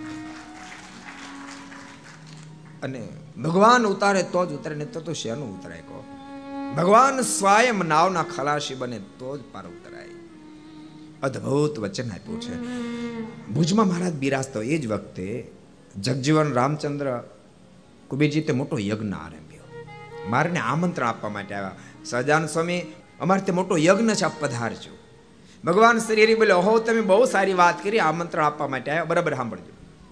કદાચ તમે આમંત્રણ આપવા માટે ન આવ્યા હો તો પણ મેં આવત કારણ કે યજ્ઞમાં આમંત્રણની આવશ્યકતા નથી. ભક્તો, આપણે જ્ઞાન યજ્ઞ છે. આમાં કે આમંત્રણની આવશ્યકતા નથી અને સાચું કોઈ આપણે આપ્યું નથી. ખાલી થોડા કાર્ડ છપાવ્યા હતા. એ મંદિરે મંદિરે આપી આવ્યા બાકી કાંઈ લાંબુ કર્યું. કર્યું શકભાઈ જાદુ? નથી કર્યું. પણ તેમ છતાં જ્ઞાન યજ્ઞ છે. જે જે ભક્તોને ખબર પડે એ બધા જ કથામાં પહોંચવા માંડ્યા. આમ તો બહુ લોકોને ખબર છે. ઘેરે બધા સાંભળે છે. બોલો સોફો છે ને, હેરાન કરે, સમજાણું? એ કેટલો સરસ સોફો ને એમાં એસી ચાલુ હવે તો સેન્ટર એસી ચાલુ હોય. બોલો. અનિલભાઈ ઓકે જેમ તેમ નથી. એટલે જલ્દી છોડવું ગમે નહીં, પણ તેમ છતાંય આટલા બધા આવી કે ઓછા છે. આમાં જો રાજુભાઈ છે ક્યાં જગન્નાથપુરીથી આવ્યા છે? ભુવનેશ્વરથી. જગન્નાથ મંદિરના ટ્રસ્ટી છે. પણ એ એમને નથી આવ્યા? સંતોને તેડવા આવ્યા છે. કાલે આપણા સાધુ લઈ જાય જગન્નાથપુરી સંતો હમણાં અહીંયા આવ્યા હતા. એને તેડવા હાટો આવ્યા છે. મહંતજી કોઠારીસિંહ બધાને કાલ જગન્નાથપુરી ભેળા.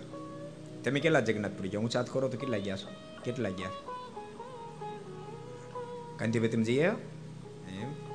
શંભગત તમે જઈ આવ્યા જગન્નાથપુરી? નથી ગયા ને? તો તમારે તમે લઈ જવા પડશે હો. આ વખતે વાત. આમ તો દર વર્ષે આપણે શરદ પૂર્ણિમા ઉપર કથા ગોઠવીએ છીએ. પણ ઓન સેટિંગ થાય નહીં થાય, કારણ કે હજી ત્યાં પરમિશન નથી. એટલે તો કરી જ નાખત. પણ ગઈ નેક્સ્ટ યર જ્યારે કથા કરું ને ત્યારે લઈ છે આવશે ને પ્રાગજીભાઈ? રાકેશભાઈ, હવે તો જ્યાંનું નામ લે બધા, ઓકે. ખોટી વાર છે અર્જુનભાઈ? આવશો ને? હા ટ્રસ્ટી આવે એટલે પછી બધા આવે સવાલ નથી કાંઈ. અદ્ભુત પ્રસંગ હતો. મહારાજ બહુ સરસ બોલ્યા કે યજ્ઞમાં આમંત્રણની આવશ્યકતા નથી તમે જરૂર આવશો અને ભગવાન શ્રી યજ્ઞમાં પધાર્યા. પણ યજ્ઞમાં જે એન્ટ્રી કરીને તો બકરાનો બોલોનો અવાજ સંભળાયો. ભગવાન શ્રી હરિએ જગજીવન કુબેરજીતને કીધું કે આ બકરા કા બોલે? યજ્ઞ છે ને. ભગવાન શ્રી હરિએ બોલે પણ યજ્ઞમાં બકરા કા બોલે? તને કાપી કાપીને હોમમાં ન લાવ્યા હોય? અને ભગવાન શ્રી હરિ ચોક્યા, જગજીવન, તમે હિંસામાં યજ્ઞ કરાવી રહ્યા છો? હા, કેમ ન કરાય? ભગવાન શ્રી બોલ્યા, નહીં, નિર્દોષ, બકરા ન કપાય, ન મરાય. જગજીવન બોલ્યા છે, પણ ભારત વર્ષના મોટા મોટા વિદ્વાનોને મેં બોલાવ્યા છે. કોઈ મનાય નથી કરતું. એ વિદ્વાનો બોલાવો, મારે કે બોલાવો. વિદ્વાનો બોલાવવામાં આવ્યા છે. ભગવાન શ્રી બોલ્યા છે, વિદ્વાનો, શા માટે નિર્દોષ બકરાઓને કાપી કાપી તમે યજ્ઞમાં હોમો છો? વિદ્વાનો બોલ્યા છે સહજાન સ્વામી, તમે કેમ ભૂલો છો? વેદ વાત પ્રતિપાદન કરે છે કે અજને યજ્ઞમાં હોમવા અજ એટલે બકરો થાય. એટલે કાપીને હોમવા જ જોઈએ. ભગવાન શ્રી બોલ્યા, તમે અર્થઘટન ખોટા ન કરો. અજનો અર્થ બકરો થાય એમ નહીં, અજનો અર્થ થાય છે જૂની ડાંગર. વાવે તો એનો ઉગે એવી ડાંગર યજ્ઞ મોહમ્મદની હોય. અને એવો અર્થ ઘટન ન કરો તો અજનો ત્રીજો પણ અર્થ થાય છે. અજ એટલે બ્રહ્મા થાય. તેવડો એને કાપી ન મળો. અને વિદ્વાનો ખીજાય. ભગવાન શ્રી હરિને કહે સહજાન સ્વામી, તમે કેમ બોલો છો? અરે, વેદ વાત પ્રતિપાદિત થયેલી છે કે પશુનું સર્જન યજ્ઞ માટે કરવામાં આવ્યું છે. તો પછી કાપી કાપીને હોમવા જોઈએ ને? ભગવાન શ્રીરે બોલ્યા છે, તમે અર્ધઘટ ન ફેરવો. સાંભળો. પશુનું સર્જન યજ્ઞ માટે કરવામાં. એનો મતલબ એવો નથી ને કાપી કાપીને હોમમાં, પણ એનું દૂધ એમાં થતું ઘી વગેરે યજ્ઞમાં હોમાય છે. બળદ વગેરે ખેતી કરે એમ, જેમાંથી ધાન પાકે છે, અને યજ્ઞમાં હોમાય, જેથી કરીને કીધું છે, પશુનું સર્જન યજ્ઞ માટે કરવામાં આવ્યું છે. અને એવો અર્થઘટન ન કરો. તો વેદમાં તો એમ પણ વાત બતાવી છે કે બ્રાહ્મણોનું સર્જન પણ યજ્ઞ માટે જ કરવામાં આવ્યું. તો પછી? અન સુરત મુનિ કે પ્રતાપશી ભગવાન શ્રી શાસ્ત્રાર્થ બધાને પરાસ્ત કર્યા છે. તમામ પરાસ્ત થયા પછી પણ અહંકારને આધીન બનેલા વિદ્વાનો બોલ્યા સહજાન સ્વામી, અમે યજ્ઞ કરવાના. અને આટલા શબ્દ સાંભળતાની સાથે ભગવાન શ્રી હરિના લોચન લાલ થયા છે. ભગવાન શ્રી હરિના મુખમાંથી શબ્દો નીકળ્યા છે. અરે વિદ્વાનો, તમે એમ માનો છો અમારો ધાર યજ્ઞ થશે. અરે તો કરી લેજો કેમ યજ્ઞ થાય, તમને ખબર પડે. બોલતા ભગવાન શ્રી હરિએ યજ્ઞનો ત્યાગ કર્યો છે. એ જ વખતે ભુજ નરેશને સમાચાર મળ્યા કે મારા ઈષ્ટ સ્વરૂપનું અપમાન કરી અને વિદ્વાનો યજ્ઞ કરવા માંગે છે. તુરંત એમણે સિપાહીને મોકલ્યા છે, કમાન્ડરને પણ મોકલ્યા છે કીધું, જાઓ, કોઈ પણ ભોગે યજ્ઞ અટકાવો. અને જો યજ્ઞ ન અટકે તો તમે જગજીવન કુબેરજીને ઠાર મારજો, બાકી યજ્ઞ ન થવો જોઈએ. હજારોની સંખ્યામાં સિપાહી લઈને કમાન્ડર આવ્યા છે. બહુ પ્રકારે જગજીવન કુબેરજી રામચંદ્રને સમજાવવા પ્રયાસ કર્યો છે. મનાવવા પ્રયાસ કર્યો, પણ એકના બે જ્યારે જગજીવન રામચંદ્ર કુબેરજીત ન થયા. એ વખતે બોલાચાલી થઈ છે અને આખીર કમાન્ડરે આજ્ઞા કરી, સિપાહીઓને અને ઠાર મારી નાખો. અને ભયંકર યુદ્ધ સર્જાયું. ત્રણે ઠાર માર્યા ગયા છે. અને પ્રતાપસિંહ જેટલા યજ્ઞનું અંદર હિંસાનું પ્રતિપાદન કરતા હતા. એવા વિદ્વાનો પણ નાક કાન કપાયા અને ત્યાંથી ભાગ્યા છે અને હિંસામાં યજ્ઞોનો ધ્વંસ થયો અને ગુજરાતની ધરતી પર સદૈવને માટે ભગવાન સ્વામિનારાયણ અહિંસામાં યજ્ઞના પાયા ધરબી દીધા છે. ભૂજથી પ્રભુ આગળ વધ્યા છે. ભુજમાં તો કે બહુ લીલાઓ કરી છે. પણ અત્યારે નહીં કહું. એકાદ કહી દઉં? કહી દઉં એકાદ, હાલો. ભુજના ભક્તો ઓનલાઈન સાંભળતો હોય ને? એને પણ મનમાં એમ થાય, થોડોક સ્વામી ન્યાય આપ્યો. રાજી થાય ને બિચારા. સહજ છે, પોતાના પ્રદેશની પ્રત્યે અહોભાવ વિશેષ હોય. આમ અમુક અમુક ને છે ને, આપણે ગોપીનાથજી માને જ્યાં બોલે તો જોરથી બોલે. રાધારમણ દેવની ધીમી બોલે. અમુક રાધારમણ દેવ બોલે તો જોરથી બોલે. એટલું રે. એમાં કઈ વાંધો નહીં. પણ એ ભૂલી નહીં જતા. રાધારમણ દેશમાં હોય તોય ભલે ગોપીનાથ મારના દેશના હોય તોય ભલે મદન મોહન મારના દેશના હોય તોય ભલે, લક્ષ્મીનારાયણ દેવના દેશના હોય તોય ભલે અને નરનારાયણ દેવના દેશના હોય તોય ભલે, એ ભૂલી નહીં જતા. ગમે તે દેશના છે, પણ આખરે આપણે બધાએ ભગવાન સ્વામી નારાયણના છે. એ વાત ભૂલી ન એના સંબંધથી આપણી બધાની મહત્તા છે અને તે તેની પણ ભગવાન સ્વામિનારાયણ સંબંધથી મહાનતા, એ વાત ભૂલી ન જવાય. ભુજમાં તો મહારાજ બહુ લીલા કરી નાથા લીલા કહી દો નાથાની. મહારાજ માનકવા પધારેલા. વેંગડિયા મહારાજ જવું હતું. મહારાજે એક ડોશીમાને કીધું કે કોઈ વળાવ્યો મળશે? અમારે વેંગડિયા જવું છે. તે ડોશિયાનો છોકરાને આપ્યો. છોકરો ચાલીસ ટકા જ મગજ હતું. મારે ક્યાં લઈ જાઓ? નાથાને લઈ જાઓ? બહુ ડાયો છે. અને ભાઈ, પોતાનો છોકરો દંડ આવ્યો જ લાગે. મહારાજી એને લઈને જ્યારે ચાલતા થયા, થોડાક જ્યાં બે કિલોમીટર આવ્યા નાથાએ માણકીને પકડી. સરકને પકડી અને મારને કે સજાન સ્વામી તમે ભગવાન છો? મારે કે કોણે કીધું? મેં ભગવાન ભગવાન કહેવાના. તો મારી માં કહેતી હતી. મારે કે તારી માય હાવ ગાંડી એમ કરતા થોડા વધારે બે ચાર કિલોમીટર હાલ્યા. ફરીને પાછો માણકીને ચોકડા પકડીને ઊભો રહ્યો. મારે કે સાચું બોલો ને તેમ ભગવાન છે? મારે કેવા નથી ભગવાન તને કીધું ને. તો મારામાં શું ભગવાન જેવું ભાળી ગયો? તારે બે હાથ, અમારે બે હાથ, તારે બે પગ, અમારે બે પગ. એમ કરતા કરતા કરતા વેંગળીએ પહોંચ્યા. પછી મહારાજ નાનો ગુનો હતો, એથી થોડે દૂર. સો એક હાથ દૂર એક પથ્થર ઉપર બેઠા. મહારાજે નાથાને કીધું માણકીને પાતો આવ્યો નાથો લો. એટલે તમે માથે બેહીને આવ્યા. અને પાવા મારે જવાની? હું કઈ નવરો નથી. માથે માણકી, માથે બેસવા દો તો જાઓ. માણકી ભાઈ બે જાને. માણકી પર બે જ બેઠા. એક મારા ને બીજો નાથો. બે જ બેઠા. નાથો ગયો માણકીને પાવા માટે. પણ જ્યાં નજીક ગયો નજીક લઈ ગયો માણકીનો પગ લસરો સીધી ગુનામાં ગઈ. બે વાહજાળ પાણી, નાથો અને માણકી બંને પાણીમાં ગયા. મારા સો હાથ દૂર બેઠા ત્યાંથી હાથ લાંબો કરી માણકી નાથો બે ને ઊંચકીને કિનારે મૂક્યા. અને નાથો માણકી હેઠો ઉતર્યો. ચોકડું કાઢ્યું, ગોળવો ફેરવતો ફેરવતો આવ્યો મારા પાસે. મારે કે સાચું બોલો તો? ભગવાન ચોક ચોકડા વાળે કરું. મારે કેલા જોજે મારતો નહીં, ભગવાન છીએ. નાથો કે કહા લાતો કા દેવ, બાતો સે નહીં માનતા. પણ નાથો ચાલીસ ટકા બુદ્ધિ હતી, પણ એને પ્રશ્ન કેવો કર્યો? ભલે ને તમે માનકીને ઉંચકીને બહાર કાઢી, તો એમ માની લો, એમાંનો નાથો નથી. મને કાંઈક ઐશ્વર્ય દેખાડો બીજું, તો માનું તમે ભગવાન છો. અને ભગવાન શ્રી બોલા નાથા દેખીએ મેરે સામને. આમ જ્યાં નાથાએ ભગવાન શ્રી હરિની સામે જોયું, ભગવાન શ્રી દિવ્ય સ્વરૂપે દર્શન આપ્યા છે. નાથો પગમાં પડ્યો. અને ભગવાન શ્રી હરિને ક્યાંય તમે ખોટા, મારી માં સાચી, તમે ભગવાન છો. લીલા મહારાજે ભુજમાં કરી હતી. સુરત મુનિ કે પ્રતાપસિંહ વિધ વિધ લીલાઓ મહારાજે ભુજમાં કરી અને પછી મહારાજ ભુજથી પાછા રિટર્ન ફેર્યા, પીપળી ગામ ગયા છે. અને ત્યાંથી ભગવાન શ્રી આગળ વધ્યા છે. અનેક સ્થાનોની અંદર વિચરણ કરતા કરતા લોભને મૂળમાંથી ઉખેડી નાખતા, કામને છેદી નાખતા.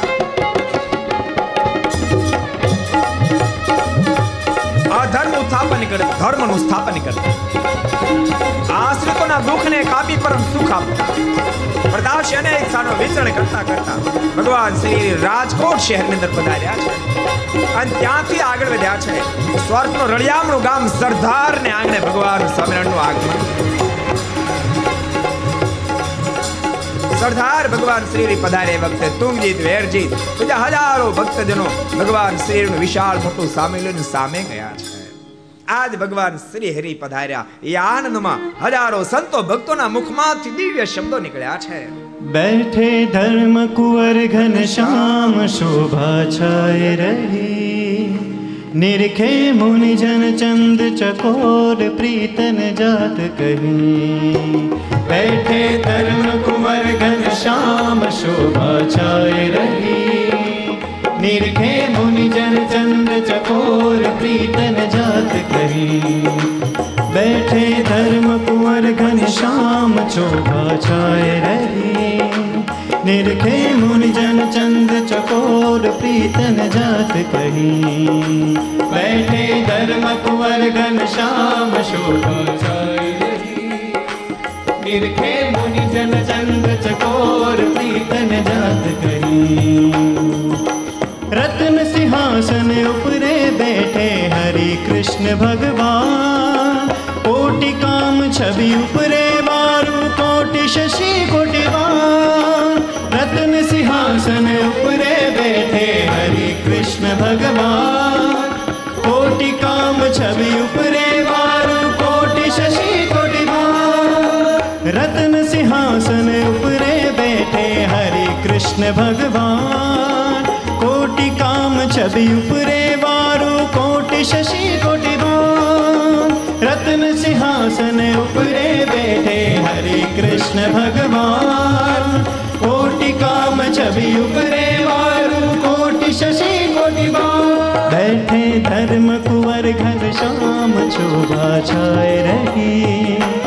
निरखे भुन जन चंद चकोर प्रीतन जात कही बैठे धर्म कुंवर घन श्याम शोभा छाए रही निरखे भुन जन चंद्र चकोर प्रीतन जात कही हो बैठे धर्म कुंवर घन श्याम शोभा छाए रही निरखे मुनि जन चंद चकोर प्रीतन जात कही।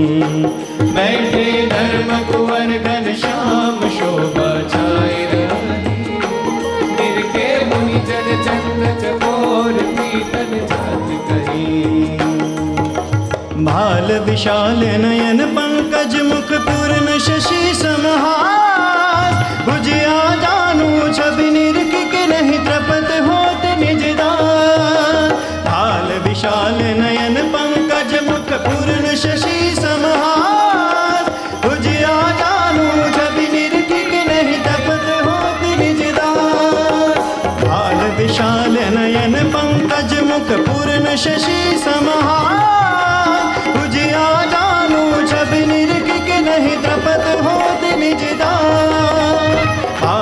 भाल विशाल नयन पंकज मुख पूर्ण शशि समहार उजिया जानू छब निरख के नहीं त्रपत होत निजदार बैठे धर्म कुंवर घन श्याम शोभा छाए रहे निरखे मुन जन चंद चकोर प्रीतन जात कही बैठे धर्म कुंवर घन श्याम शोभा छाए रहे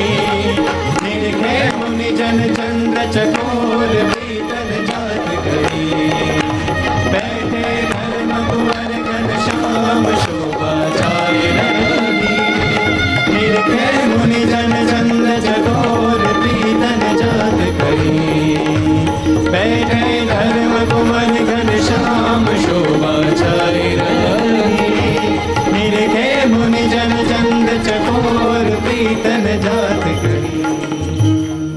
અદ્ભુત શોભાય. શેખ દરબારગઢ સુધી પહોંચે છે. ભવ્ય સ્વાગત મહારાજનું કર્યું છે. દરબારગઢ સુધી મહારાજ જ્યારે પહોંચ્યા, એ વખતે તુંગજીત વેરજીતે મહારાજને વિનંતી કરીને કીધું, કૃપાનાથ પહેલી વાર જ્યારે પધાર્યા, ત્યારે માત્ર છ દિવસ આપ રોકાયા હતા. ગુરુ રામાન સ્વામીની વર્ષેવાળી બ્રાહ્મણોની ચોર્યાસી કરાવી હતી. પણ કૃપાનાથ, આ ફેરી મારી વિનંતી છે. આજ એકાદશીનો દિવસ છે. અષાઢ સુધી એકાદશી. આજ વધી છે. અષાઢ સુધી એકાદશી દિવસ છે. કૃપાનાથ, કૃપા કરો અને ચાર મહિના સુધી આપ સરદારમાં રોકાવ. એ મારી ઈચ્છા છે. અને પ્રેમને આધીન ભગવાન શ્રી બોલ્યા જાઓ. તુંગજીત વેરજીત. અમે ચાર માસ સુધી સરદારમાં રોકાશે ભગવાન શ્રી ચાર માસ સરદારમાં રોકાયા છે. સરદારમાં રહેતા થકા મહારાજ વિધવિધ ઉત્સવ કરી રહ્યા છે. પ્રતાપસિંહ સરદારમાંથી મહારાજે એક અદ્ભુત પત્ર લખ્યો છે. મહારાજે પત્રમાં સ્પષ્ટ લખ્યું છે. આધાર સમયના ગ્રંથમાં. મારે કે, હે પરમહંસો, તમે ઠેર ઠેર અન્ના સદાવર્તો આપો છો. એને છોડીને તમે બધા સરધારાઓ સદાવર્ત બંધ કરો. કેટલાય સંતો આવ્યા ને કેટલાય સંદેશા મોકલાય, મહારાજે, મેં આવતા રહીશું તો સદાવર્ત કોણ ચલાવશે? મારે કે સદાવર્ત અન્ન ચલાવનાર તો જગતમાં ઘણા બધા લોકો છે. આપણે આ ધરતી પર અન્નનું સદાવર્ત આપવા માટે નથી આવ્યા. આપણે ધરતી પર તો અભય દાનનું સદાવર્ત આપવા માટે આવ્યા છે. હે પરમહંસો બોધ્યંતોગ્ન જીવાચક રૂપિયા મુક્તિ સાધનમ. હે પરમહંસો બીજા હજારો પ્રકારના સદાવર્તો છે. એ સદાવર્તો અભયદાનને આગળ સોળમાં હિસ્સામાં ના આવે માટે તેમ બધા સરદાર અવતારો, તમામ સંતોને મહારાજે સરદારમાં બોલાવ્યા છે. અને સરદારની અંદર મહારાજે સંવંત અઢારસો એકસઠનો જબરજસ્ત જન્માષ્ટમી મહોત્સવ કરાયો છે. આ મહોત્સવની અંદર રાત્રે થોડી વાર પારણે બાલકૃષ્ણ દેખાય, થોડી વાર ભગવાન શ્રી દેખાયો, અદ્ભુત પ્રતાપ જણાયો છે. નવમીનો દિવસ જ્યારે આવ્યો છે, એ વખતે મહારાજને માચા ખાચરે વિનંતી કરી, કૃપાનાથ, આપ મારા પૂરમાં પધારો. મહારાજ કીધું, મેં જરૂર આવશું, પણ ચાર માસ સુધી રહેવાનું વચન આપ્યું છે. ચાર માસ પૂરા થયા આપણે જરૂર અમે કાર્યાણે આવશું. એમ કે માચા ખાચરને વળાવ્યા છે. તુગજીત વેરજીતે મહારાજને પ્રશ્ન કર્યો, કૃપાનાથ, લોભ, કામ અને ક્રોધ ત્રણમાંથી મોટું કોણ છે? મારે કે ત્રણમાંથી એક નામ લીધા જવાનું બધા જ ભયંકર છે. તેમ છતાં લોભ બધાનો બાપ છે. ભગવાન શ્રી બોલા લોભી માણસ જિંદગીમાં પોતાના હાથે સારું કામ ન કરી શકે. લોભી માણસ કોઈના રાજીપોનો પાત્ર ન બની શકે. લોભી માણસ કોઈનો રાજીપો ક્યારે સ્વીકારી ન શકે. લોભી માણસ જિંદગીમાં ક્યારે કોઈને આંખનું આંસુ ઉછી ન શકે. લોભી માણસ કોઈની આતરડી ઠારી ન શકે. માટે હે ભક્તજનો, તમે લોભને આધીન બનશો નહીં. મેં તમને જે સંપત્તિ આપી છે, એનો તમે સદવ્યય કરશો. ભગવાન શ્રી હરિ બોલ્યા છે, લોભી માણસને જેમ જેમ સંપત્તિ પ્રાપ્ત થાય તેમ તેમ વધારે લિહાટ બનતો જાય છે. વિહલાજમાનો શબ્દો છે. અત્યંત જાગે ઓરલો ભજે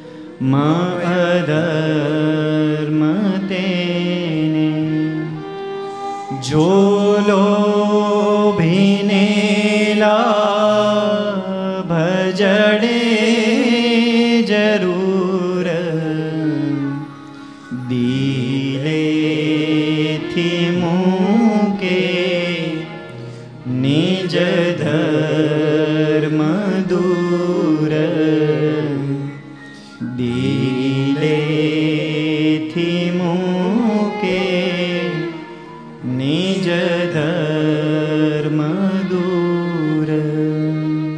હે ભક્તજનો લોભ ને આધીન બનેલ વ્યક્તિ આને ધર્મ કહેવાય અધર્મ કહેવાય બે વિભાગ ન કરી શકે. ભક્તો, લોભ કેટલો ભયંકર છે? એક સરસ ઘટના તમને કહું. મારાથી ફેરી વડતાલ આવતા હતા. અમરા ભગત સાથે એક વાણિયાને કોઢમાં મહારાજ રોકાયા. મહારાજ અમરા ભગતને કીધું અમરા ભગત કાંઈ રૂપિયા હારે છે? હોય તો અડધા રૂપિયા ડાળે લેતા હો ભૂખ લાગી છે તો ખાશું ભક્તો ભગવાનના ધરતી પર આવે ને ત્યારે દિવ્ય ચરિત્રો કરે ને માનસિક ચરિત્રો પણ કરે. અડધા રૂપિયા ડાળી લેતા હોય તો ખાશું અમરા ભગત હાવ લિહાટો, હાવ લુખેશ કાટ માણા મારા સાથે પણ કાટ નહીં ઉખડેલો. મહારાજ કે મહારાજ મારી પાસે કશું નથી. પેલા કીધું, તો લે તારી રૂપિયા. મહારાજ કે, તો કાંઈ નહીં, પાણી પીને સુઈ જશું. અને પછી મહારાજ સુઈ ગયા. મધ્યરાત્રિ થઈને પેલા વાણીએ ધીમે કરીને કોટ ખોલી અને અમરા ભગતની સોનાની મૂઠવાળી તલવાર ખીતે લટકતી હતી ઉપાડી લીધી. એનો કોટ પડખે હતો કોટના ખીચામાં હાથ નાખ્યો છ રૂપિયા તે ઉપાડી ગયો. સવારમાં મહારાજ તૈયાર થયા બધા નીતિવિધિ પૂર્ણ કરીને તૈયાર જ્યારે થયા, અમરા ભગત તલવાર લેવા ગયા, તલવાર ન પછી અમરા ભગતનો હાથ ક્યાં ગયો છે? કોટના ખીચામાં હાથ નાખ્યો, એમાંય કાંઈ ન મળે. ફાળ પડી. મહારાજ પાસે મહારાજ કે, મહારાજ, ગજબ થઈ. મહારાજ કે, શું થયું? મહારાજ મારી તલવાર કોક ચોરી ગયું. મારે કે, તલવારે જ હતી બીજું કાંઈ હતું? મહારાજ કે, મારા છ રૂપિયા હતા. મારે કે, લુખેશ, તમને કેવા જાણે છો? આપને ભગવાન જાણો છો. મારે કે, તમને ભગવાન જાણે છો? અમે ભૂખ્યા સુઈ ગયા. તને શરમ ન આવી?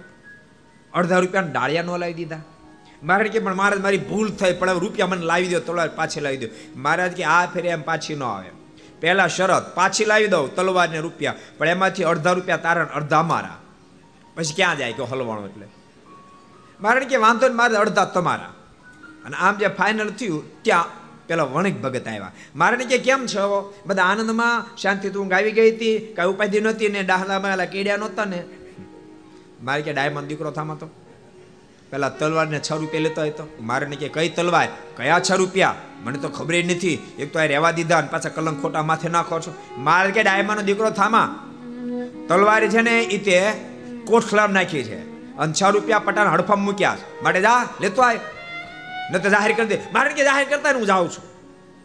અને પછી તલવારને છ રૂપિયા લાવી અને અમરા ભગતને આપ્યા. અમરા ભગત કોચવાતા કોચવાતા એમાંથી પચાસ ટકા. મારને ત્રણ રૂપિયા આપવા માટે તૈયાર હવે ભક્તો સાંભળજો.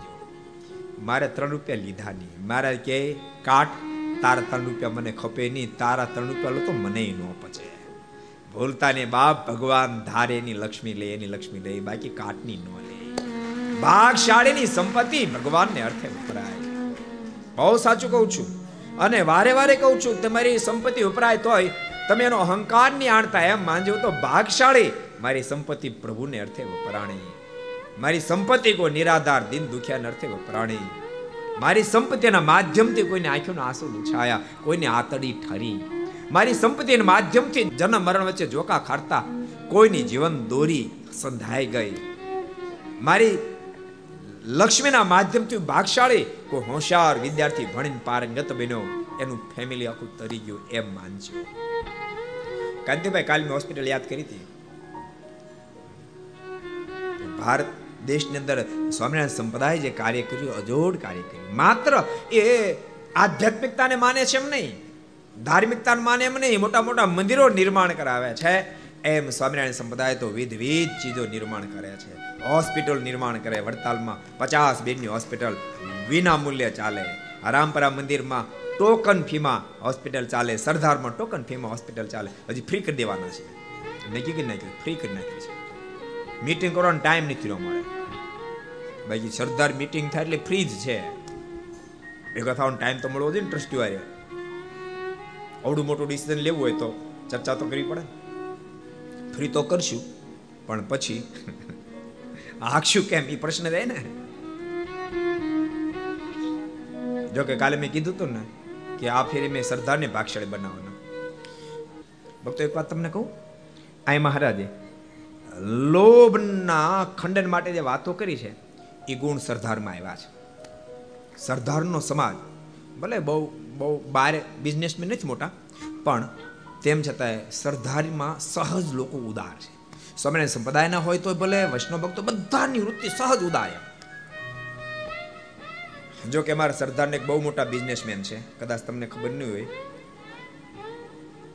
હાઈ બોન્ડ સિમેન્ટ તમે નામ સાંભળ્યું હાઈ બોન્ડ સિમેન્ટનું હાઈ બોન્ડ સિમેન્ટના માલિક અમારા સરદાર ગામના છે.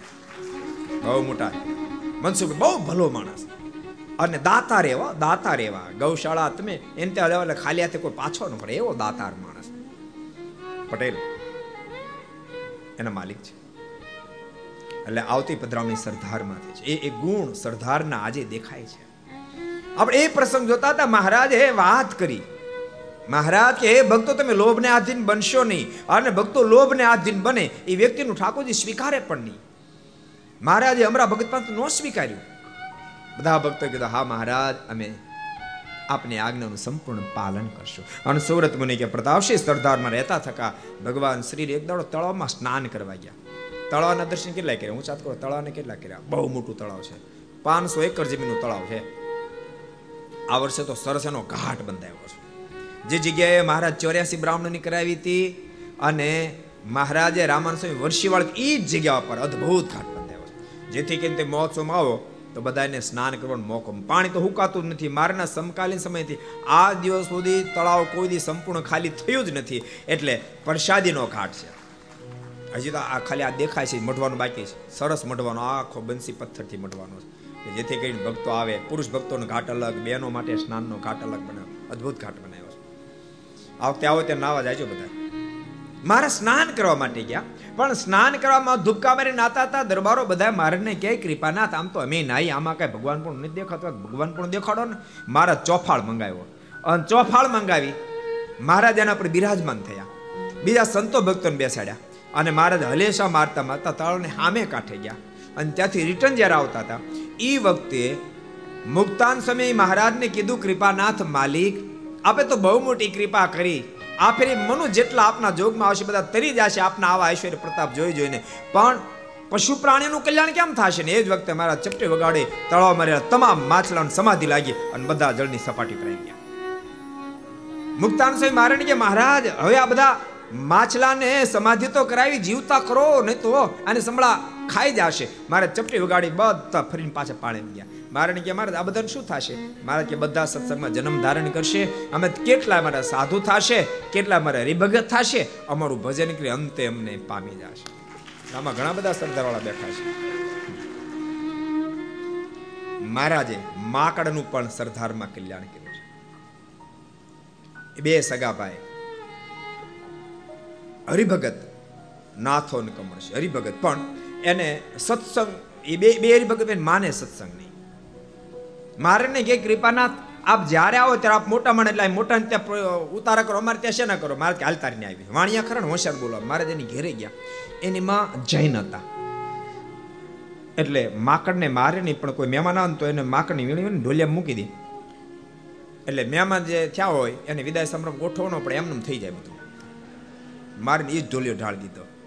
મારે જેના ઉપર જરાક જ્યાં લાંબા થયા, હજારોની સંખ્યામાં માકડો વછૂટ્યા. મારે મીડ્યા કરડવા.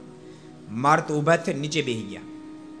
બે ભાઈ પૂછ્યું મારાને કે મારે નીચે કેમ બેસી ગયા? મારા કે નીચે ન બેસી જાય, તારી માય જોતો ખરો. કેવો ઢોલિયો ઢાળી દીધો? બંને ભાઈ અને માને બેઠ્યા અમારે મારને આવો ઢોલિયો ઢાળી દેવાનો? પણ ભાઈ વાણિયાની માં હોશિયાર હોય ને.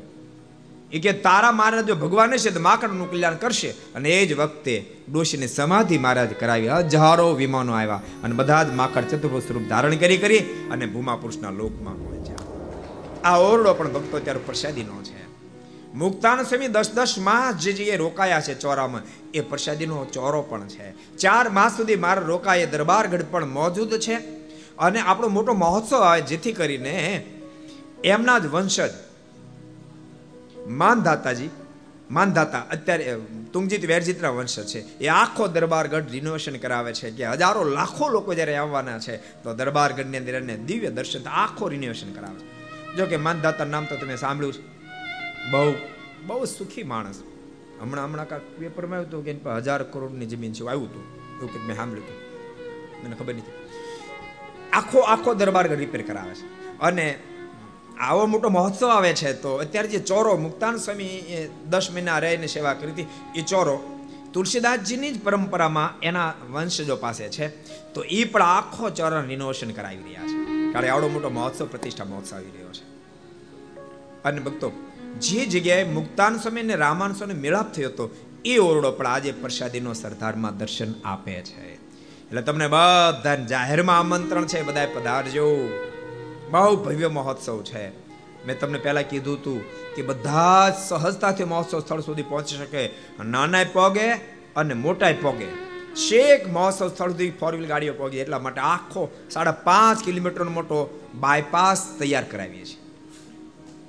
સીધા ઉત્સવ સ્થળ સુધી જઈ શકશું. એટલે ભગવાનના ભક્તો બધા મહોત્સવનો લાભ લેવા માટે આવજો. એ બધાનું ભલામણ છે. આજથી બસો બસો વર્ષ પહેલા ભગવાન શ્રીની લાસ્ટ ફેરી જ્યારે પધાર્યા, ત્યારે તુંગાજીત અને વેરજીતે મારે વિનંતી કરી, કૃપાનાથ માલિક, આપ અમારા પૂરમાં શિખરબદ્ધ મંદિર તૈયાર કરાવો. ભગવાન સ્વામિનારાયણ બોલ્યા, તમારા ભાઈ તો બાળકી દૂધ પીતી કરે છે, માટે મંદિર અત્યારે નહીં કરાવીએ.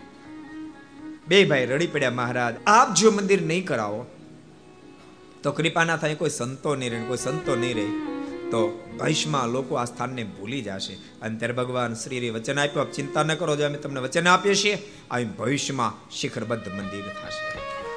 આજથી બસો વર્ષ પહેલા ભગવાન સ્વામિનારાયણ વચન આપેલું જોકે પછી કોઈ સંતો સરદાર રહેતા નહોતા. આપણે ગયા ને પચીસ વર્ષ પૂરા થયા. ગયા ત્યારે તો સાત સંતો હતા આજ સો કરતા પણ વધારે સંતો પાર્ષદો સરદારમાં રહે છે.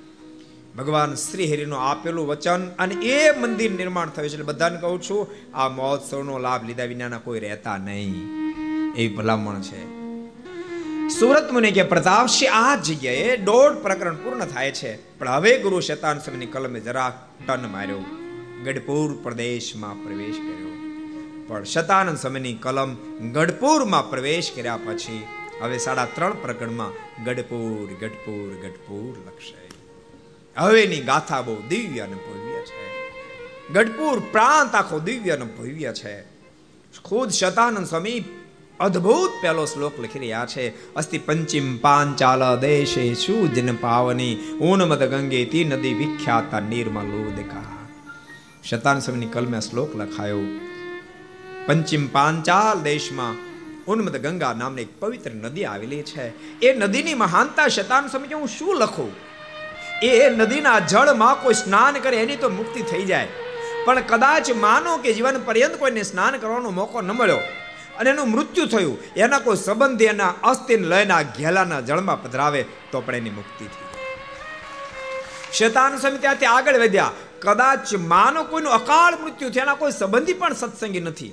અને એનું હાડ કયું આ રખડતું હોય, કોઈ પક્ષી ચાંચમાં લઈ આકાશમાં ઉડતું ઉડતું પ્રસાર થાય અને એની ચાંચમાંથી હાડક્યું છૂટી જાય અને ઘેલાના જળમાં પડે ને તો પણ અધોગતિને પામેલો આત્મા પણ સદગતિને પામી જાય છે. એટલો મહિમા છે. ઘેલાના જળની અંદર રહેલા કાચબાઓ, માછલાઓ જ્યારે દેહને મૂકે ત્યાં સ્વર્ગમાં રહેલી અપસરાઓ, સત્યલોકમાં રહેલી અપસરાઓ પરસ્પર ઝઘડો કરે, એ મરનારો માછલો એનું હું મારો પતિ બનાવીશ મરનારો કાચબો એનું હું મારો પતિ બનાવે, એટલી જેની મહત્તા છે.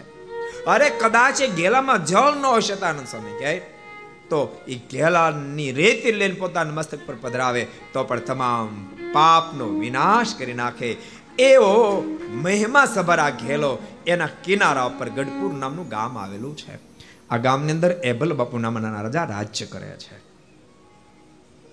એને બે પત્ની છે, ચાર દીકરી છે, એક ઉત્તમ નામનો પુત્ર છે, ગાલો નામનો સાળો છે, સોમાબાઈ નામની બહેન છે. એમ દસ જણાનો પરિવાર આખો પરિવાર અતિ દિવ્ય જીવન સાંજ પડે ને બધા ભેગા થાય, ભગવાનની કથા વાર્તા કરે છે. કથા વાર્તા નામ છે. ભગવાનના ભક્તો કથા વાર્તા નામ પાડજો. સાંજ થાય ને બધા સાથે બે સત્શાસ્ત્રો વાંચે છે. અને ભૂલશો નહીં માર્ગ ભૂલેલાને સત્સંગ કે સત્શાસ્ત્ર સાધુ પુરુષનો જોગ ફરીવાર માર્ગ દેખાડે છે. વિહલાજમાનના શબ્દો આલોકનો ને પરલોક કેરો આલોકનો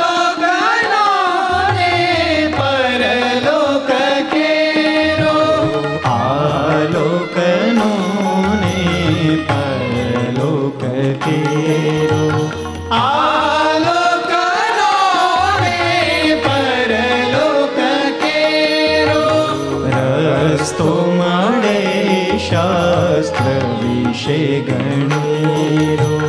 રસ્તો મળે શાસ્ત્ર વિશે ગણેરો. રસ્તો મળે શાસ્ત્ર વિશે ગણેરો.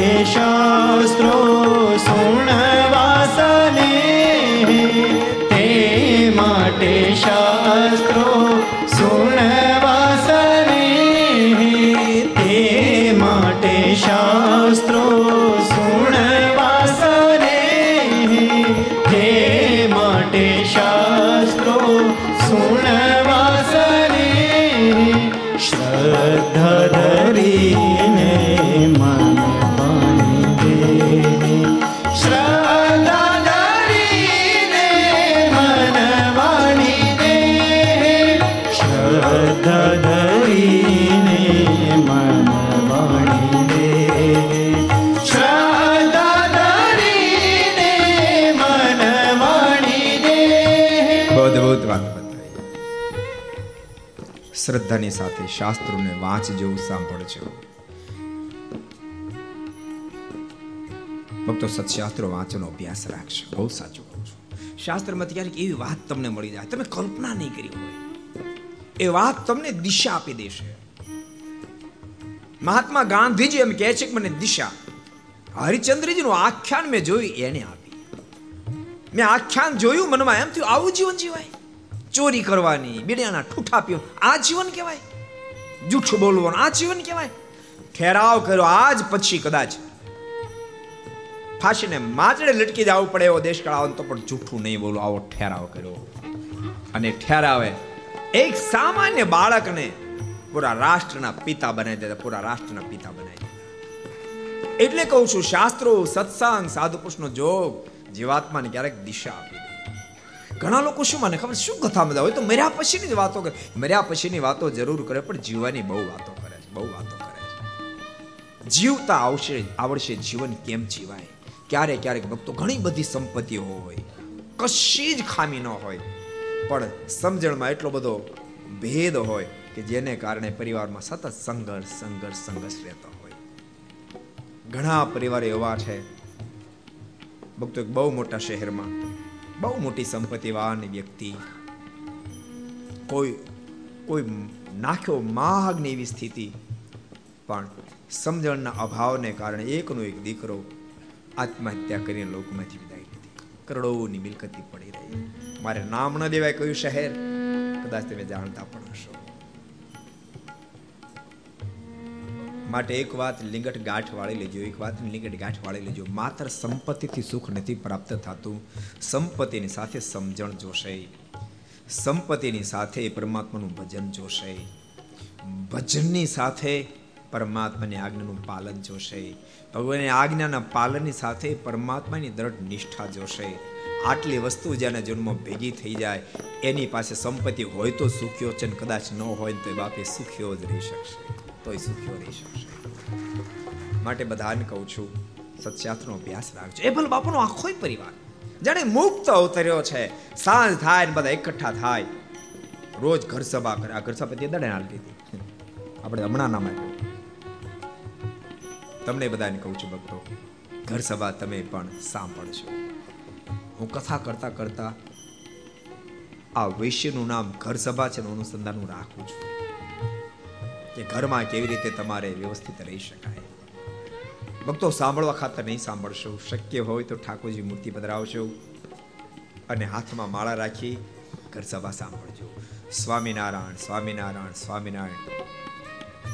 બોલતા જાજો, મંત્ર જાપ કરતા પચાસ પચાસ માળા થઈ જશે. તમારા પરિવારમાં કાંઈક પ્રશ્ન આવ્યો હશે ઠાકોરજીની મરજીથી. બહુ સાચું કહું છું, ઠાકોરજીની મરજીથી. ઘરમાં જ એ દિવસે જેવો પ્રશ્ન આવ્યો હશે, એવો જ ઉત્તર સહજ જ ઘર સભામાં તમને પ્રાપ્ત થશે. તમારા પોતાનો પણ અનુભવ હશે. તમારો પ્રશ્ન સોલ્વ થઈ જશે, હળવાશથી તમે બહાર નીકળી જશો. માટે ઘર સભા સાંભળશો એભલ બાપાનો આખો પરિવાર સાંભળે છે. એક દાડો એભલ બાપુએ કથા બેસાડી. શ્રીમદ ભાગવતની કથા બેસાડી.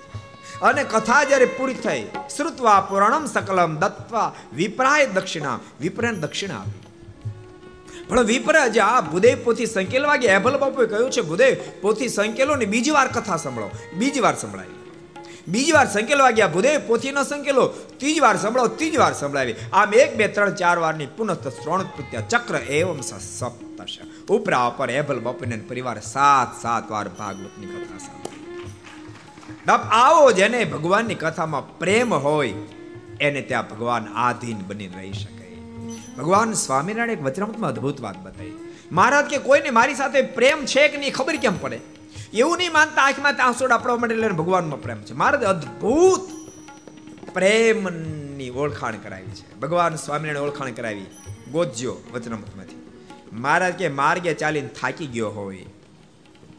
વ્યવહાર કરીને અવરાઈ ગયો હોય. શરીર માંદો થઈ ગયો હોય. પણ ભગવાનની કથા વાર્તા કહેવાનો, સાંભળવાનો પ્રસંગ નીકળે તો જાણે માર્ગે ચાલ્યો જ નથી વ્યવહારમાં અવરાયો જ નથી, માંદો જાણે થયો જ નથી. એવો તત્પર થઈ જાય એની કોઈને એમ અટકળ માંડવી, એને ભગવાનમાં પ્રેમ છે. કેટલા વચરામાં ચાલુ ગોતો કોણ કહે છે? બે ને બે ચાર હરિભક્તો હાથ ઊંચા કર્યા. સંતો બધા આંગણ ઊંચી રામાનુદાસજી કહી દો જી.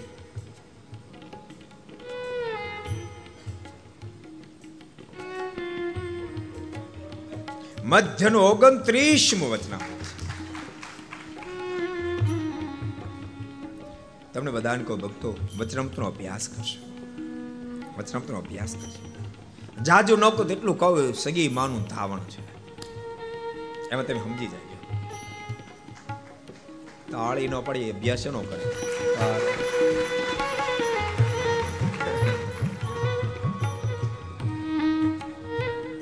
વચનામતનો અભ્યાસ તમને પાર ઉતારી દે. ભક્તો, તમે સંપ્રદાયમાં દ્રષ્ટિ નાખશો તમે હૃદય હા પાડશે. જેટલા જેટલા સ્થિતિ પામી ગયા, એ સંતો હોય તોય ભલે, હરિભક્તો હોય તો ભલે, તમામ વચનામૃતના મહા અભ્યાસી તમે કદાચ જેતપુરમાં શ્રી હરિદાસ સ્વામીના દર્શન કર્યા હોય, મહા વચનામૃતના અભ્યાસી. પીપળાણામાં જોગી સ્વામી વચનામૃતના મહા અભ્યાસી રાજકોટની અંદર, રાજકોટ ગુરુકુળના સ્થાપક પૂજ્ય ધર્મજીવનદાસ સ્વામી મહાવચનામૃતના અભ્યાસી. માનવદરના ધર્મપ્રકાશ સ્વામી મહાવચનામૃતના અભ્યાસી.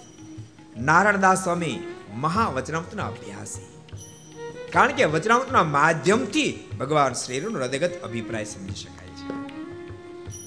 માટે બધાને કહું છું વચનામૃતનો અભ્યાસ કરશો. સાત સાત વાર કથા સાંભળી. તમે કલ્પના તો કરો. પણ કથા સાંભળતા સાંભળતા આજે શ્લોક આવે. યદા યદા હિ ધર્મ શક્ષય વૃદ્ધિશ્ચ પાપમની. તદા તો ભગવાન આત્મનામ સૃજતે હરે. જ્યાં શ્લોક આવે કે જ્યારે જ્યારે ધરા પર અધર્મ વ્યાપે ધર્મની ગ્લાને થાય, ત્યારે ત્યારે હું મારા એકાંતિક ભક્તને તે અવતારને ધારણ કરું છું. આ જ્યાં વાત આવે. એભલ બાપુની આંખમાં આંસુ મનમાં વિચાર થાય. જ્યારથી મહાપ્રભુ વલ્વાચાર્ય અને વિઠ્ઠલનાથજી વિદાય લીધી, ત્યારથી ઘોર કળી કાળી કિલો કર્યો છે. આજ માણસને ધર્મમાં રહેવું ગમતું નથી. સર્વ જગ્યાએ અધર્મ વ્યાપ્યો છે. તેમ છતાં ભગવાન પ્રગટ કેમ નહીં થતા હોય? એભલ બાપુને વિચાર આવે છે. એમાંય શ્રાવણવદી એકાદશી દિવસ આવ્યો છે. એબલ બાપુ મહાપૂજા કરાવી છે. સાંજનો સમય તો એબલ બાપુ ઉગમણા બારના ઓરડે ઓસરે બેઠા છે. ઓચિંતાની દ્રષ્ટિ લીલુડા લીમતર ઉપર પડી અને એબલ બાપુની આંખોમાંથી દાડ દાડ દડ આસુડા પડવા માંડ્યા. લાડુબાન જીવમાં જોઈ ગયા. પાસે જઈને હાથ ચડે, બાપુ આ કેમ રડી પડ્યા? બાપુ, શું તકલીફ છે? બેટા, કાંઈ નહીં. બાપુ, મને નહીં કહો તો કોને કહેશો? કૃપાનાથ, અમને નહીં કહો તો કોને કહેશો અને સાંભળો, જ્યાં સુધી આપ નહીં કહો અમને, ત્યાં સુધી અન જળ અમારે હરામ છે. બાપુ, દુઃખનું કારણ શું? કારણ કે દુઃખનું એવું કારણ અમને સીધું કાંઈ દેખાતું નથી. પ્રજા બધી કયાગરી છે? બંને માતા આપ કહો એમ કરે છે. ચારે, અમે બહેનો પણ આપની આજ્ઞા બાદ પગ મૂકતા નથી. ભાઈ, ઉત્તમ તો અતિ ડાયો છે. મામા અને ભાઈ બાપ આપ કહો એમ કરે છે. પછી આપની આંખમાં આંસુ કેમ? કારણ શું? અતિ જ્યારે આગ્રહ કર્યો ને ત્યારે અબલ બાપુ નિહાકો નાખતા બોલ્યા છે બેટા, સાંભળો, વર્ષો જૂનો એક ઇતિહાસ તમને કહું. આજથી વર્ષો પહેલા ઉમેશ નામના ગામમાં હું મહેમાન ગતિ કરવા માટે ગયેલો. સાંજે વાળુપણે કરીને અમે ખુલ્લા મેદાનમાં સૂતા હતા. બધા નિદ્રાધીન બન્યા પણ મને ઊંઘ આવતી નહોતી. એ વખતે ત્યાં બે સંન્યાસી આવ્યા. એકનું નામ એકનું નામ વિઠલાનંદ બીજાનું નામ બાળાનંદ. બંને સંન્યાસી આવ્યા. એ થોડે દૂર બેઠા હતા. એમાં જ્યાં મેં સૂતા તેની બાજુ મેં ઘટાઘૂ લીમ તો રોતો નીચે નાના છોડવું ગયેલા. મેં એક નાના છોડમાંથી વારંવાર પ્રકાશ થાય, લીન થાય, પ્રકાશ થાય, લીન થાય. આ ઘટના જોતાની સાથે બાળાનંદે વિઠલાનંદને પ્રશ્ન કર્યો, ગુરુદેવ, આ નાના છોડમાંથી વારંવાર પ્રકાશ થાય, લીન થાય, પ્રકાશ થાય, લીન થાય, આમ કેમ થાય છે? અને એ જ વખતે વિઠલાનંદજીના મુખમાંથી શબ્દ નીકળ્યા, બેટા, એ છોડ કોઈ સામાન્ય નથી, સાક્ષાત અક્ષરધામનો મહાન મુક્ત આત્મા છે. એ છોડ જ્યારે મોટો થશે ને ત્યારે નીચે સમક્ષર ધામના અધિપતિ પોતાના બેહણા કરશે. અને હજારો લોકો નીચે બેસે ધર્મ જ્ઞાન વૈરાગ્ય, ભક્તિ સિદ્ધ કરી પરમેશ્વરના ધામને પામશે. અને એ શબ્દો મેં મારા કાનો કાન સાંભળ્યા. જેથી કરીને પહેલા નાના છોડને ઊંચકી મારતે ઘોડે, હું અહીં આવ્યો દરબારગઢના મધ્ય ભાગમાં રૂ ભક્તો એક નવી વાત તમને કહી દઉં. આ વિઠલાનંદ બાળાનંદ છે ને? એ બંનેનું જન્મસ્થાન સરદાર છે. આ બંને આત્માનંદ સમયના શિષ્ય. આત્માનંદ સમય એક ફેરી સરદાર પધારેલા. એ વખતે વિઠલાનંદના વિઠ્ઠલભાઈ પટેલ, પટેલના દીકરા પટેલ, વિઠ્ઠલભાઈ. એ સ્વામીના દર્શન કરવા માટે આવ્યા અને સ્વામી પૂછ્યું, વિઠ્ઠલ, કેમ છો? રડી પડ્યા. સ્વામી કે, કેમ રડી પડ્યા? ત્યારે સ્વામીને કે, સ્વામી, નાની ઉંમરે વિધુર થયો છું. દીકરો બે મહિનાનો છે. એને રોજ ક્યાં ધોડાવા લઈ જાઓ? ચિંતાનો કોઈ પાર નથી. અને એ વખતે આત્માન સ્વામી મોઢામાં શબ્દ નીકળ્યા. તો વિઠ્ઠલ, ચિંતા છોડ, તું ધોડાવો મને કે? સ્વામીને કહે, સ્વામી, શું કામ મારી મશ્કરી કરો છો? મને ધાવણ આવે? સ્વામી કે મારા વચને ધાવણ આવશે, તું ધવડાય. અને સ્વામીના વચને વિઠ્ઠલભાઈને ધાવણ આવ્યું. અને ધાવીને જે મોટા થયે, બંને છેવટે સંસાર છોડી બાપ દીકરાએ ત્યાગાશ્રમ સ્વીકાર્યો. વિઠ્ઠલભાઈ નામ વિઠ્ઠલાનંદ પડ્યું. નાનો બાળક નામ બાળાનંદ પડ્યું. બે મૂળ સરદારના છે. એબલ બાપુ બોલ્યા છે કે માર તે ઘોડે દરબારગઢની અંદર આવીને મેં લીમતરનો રોપ્યો એ લીમતર ઉપર ઘટાઘૂર થયો છે. તેમ છતાંય પરમેશ્વર ન પધાર્યા. બોલતા બોલતા એબલ બાપુની આંખોમાંથી આંસુડાની ધારાઓ થાય છે. એ સંન્યાસી મહાત્માના વચનમાં પૂર્ણ ભરોસો છે. પર રખે ને ભગવાન પધારે, પેલા મારો દેહ પડી જશે તો મને પ્રગટ ભગવાનના દર્શન નહીં થાય. અને એભલ બાપુ આમ યાદ કરીને રડી રહ્યા. એ જ વખતે ઘટના ઘટે. આ બાજુ સરદારથી નીકળેલા ખટવાંશી રાજા કાર્યાણી જતા હોય. સંધ્યા ઢળવાનો સમય થયો. મનમાં વિચાર કર્યો, કાર્યાણી જો ઘણું દૂર છે, એક કામ કરું. રાત વાસો, મારા મિત્ર એબલ બાપુ ત્યાં રોકાઈ રહો. આપ નિર્ધાર કરી અને ખટવાંશ એબલ બાપુના દરબાર ગઢની અંદર પ્રવેશ કર્યો છે. ભક્તો કથા બતાવે તાલ આવેલી મુમુક્ષન જ્યારે જાગે પ્રભુને પામમાં ત્યારે પ્રભુ ગમે ત્યાંથી સેટિંગ કરી દે છે. ખટવાંશે પ્રવેશ કર્યો. ખટવાંશીને આવેલા જોતાની સાથે અભલ બાપુ ઊભા થયા પધારો પધારો, ખટવાંશી, પધારો આંખોના આંસુ લૂછી નાખ્યા છે. ભવ્ય મહેમાન ગતિ કરી છે. એને હાથ પગ ધોવા માટે પાણી આપ્યું છે. સુંદર આસને બેસાડ્યા છે પછી પ્રશ્ન કર્યો, ખટવાંશી, આ ભર ચોમાસામાં કઈ બાજુ ગયા હતા સરદાર કેમ? અમારા ગુરુદેવ સરદાર આવ્યા દર્શન કરવા ગયો હતો. એબલ બાપુના મુખમાંથી શબ્દો નીકળ્યા, તમારા ગુરુદેવ કોઈ સામાન્ય નહીં હોય, ને તો તમે સરદાર સુધી ધક્કો ન ખાઓ તમને બરાબર ઓળખું છું. તો આપણા ગુરુદેવનું વૃતાંત મને કહો, એનું જન્મસ્થાન કયું છે, એના માતા પિતા કોણ છે, એના ગુરુ કોણ છે, અને એ સરદારમાં ક્યારે આવ્યા? તમને કેટલામી વાર મિલન થયું છે? અને હવે ક્યાં જવાના છે? અને ઐશ્વર્ય પ્રતાપ કેવું છે? વગેરે વગેરે અનેક પ્રશ્ન પૂછ્યા છે. ખટવાંશી મહારાજાએ કીધું છે કે હું મારા ગુરુનું વૃતાંત નહીં કહું. કેમ? હું કહું તો તમને મનાશે નહીં. નહીં નહીં. ખટવાંશી મને પૂર્ણ હા પડશે આપ વૃત્તાંત કહો એ વખતે ખટવાંશી બધું વૃતાંત કીધું. સાંભળો, ઉત્તર હિન્દુસ્તાનમાં, અયોધ્યા નિકટમાં છપ્પાઈ નામનું ગામ અમારું ગુરુનું જન્મસ્થાન છે. પિતા નામ ધર્મદેવ છે માતા નામ ભક્તિદેવી છે. અને જાતે સૂર્ય બ્રાહ્મણ છે. અગિયાર વર્ષ સુધી ઘેર રોકાય. વન વિચરણ કરતા કરતા સાત વર્ષ સુધી વન વિચરણ કરીને ગુજરાતની ધરતી પર આવ્યા. મને પહેલો મેળાપ માંગરોળમાં થયો તો બીજો મેળાપ માણાવદરમાં થયો. ત્રીજો મેળાપ મને સરદારમાં થયો. એમના ગુરુનું નામ રામાનંદ સ્વામી છે. આપ પૂછો છો, તમારું ગુરુનું ઐશ્વર્ય કેવું છે? તો સાંભળો. અમારા ગુરુ કોઈ સામાન્ય નથી. અમારા ગુરુના દર્શન માત્રથી હજારો લોકોને સમાધિઓ થાય છે. હજારો લોકોને પોતપોત ઇષ્ટ સુખના દર્શન કરાવે છે. અમારા ગુરુનો જે શરણાગત બને દેહને જ્યારે મૂકે, ત્યારે સ્વયં પોતે તેડવાને માટે આવે છે. અરે, એના ચણારમાં સોળ ચિહ્ન છે. માટે અમારા ગુરુ કોઈ સામાન્ય સાક્ષાત ભગવાન છે ભગવાન છે, ભગવાન આટલા શબ્દ સાંભળતાની સાથે એપલ બાપુ પાગલ હો ગયે નાચને લગે ને કહને લગે.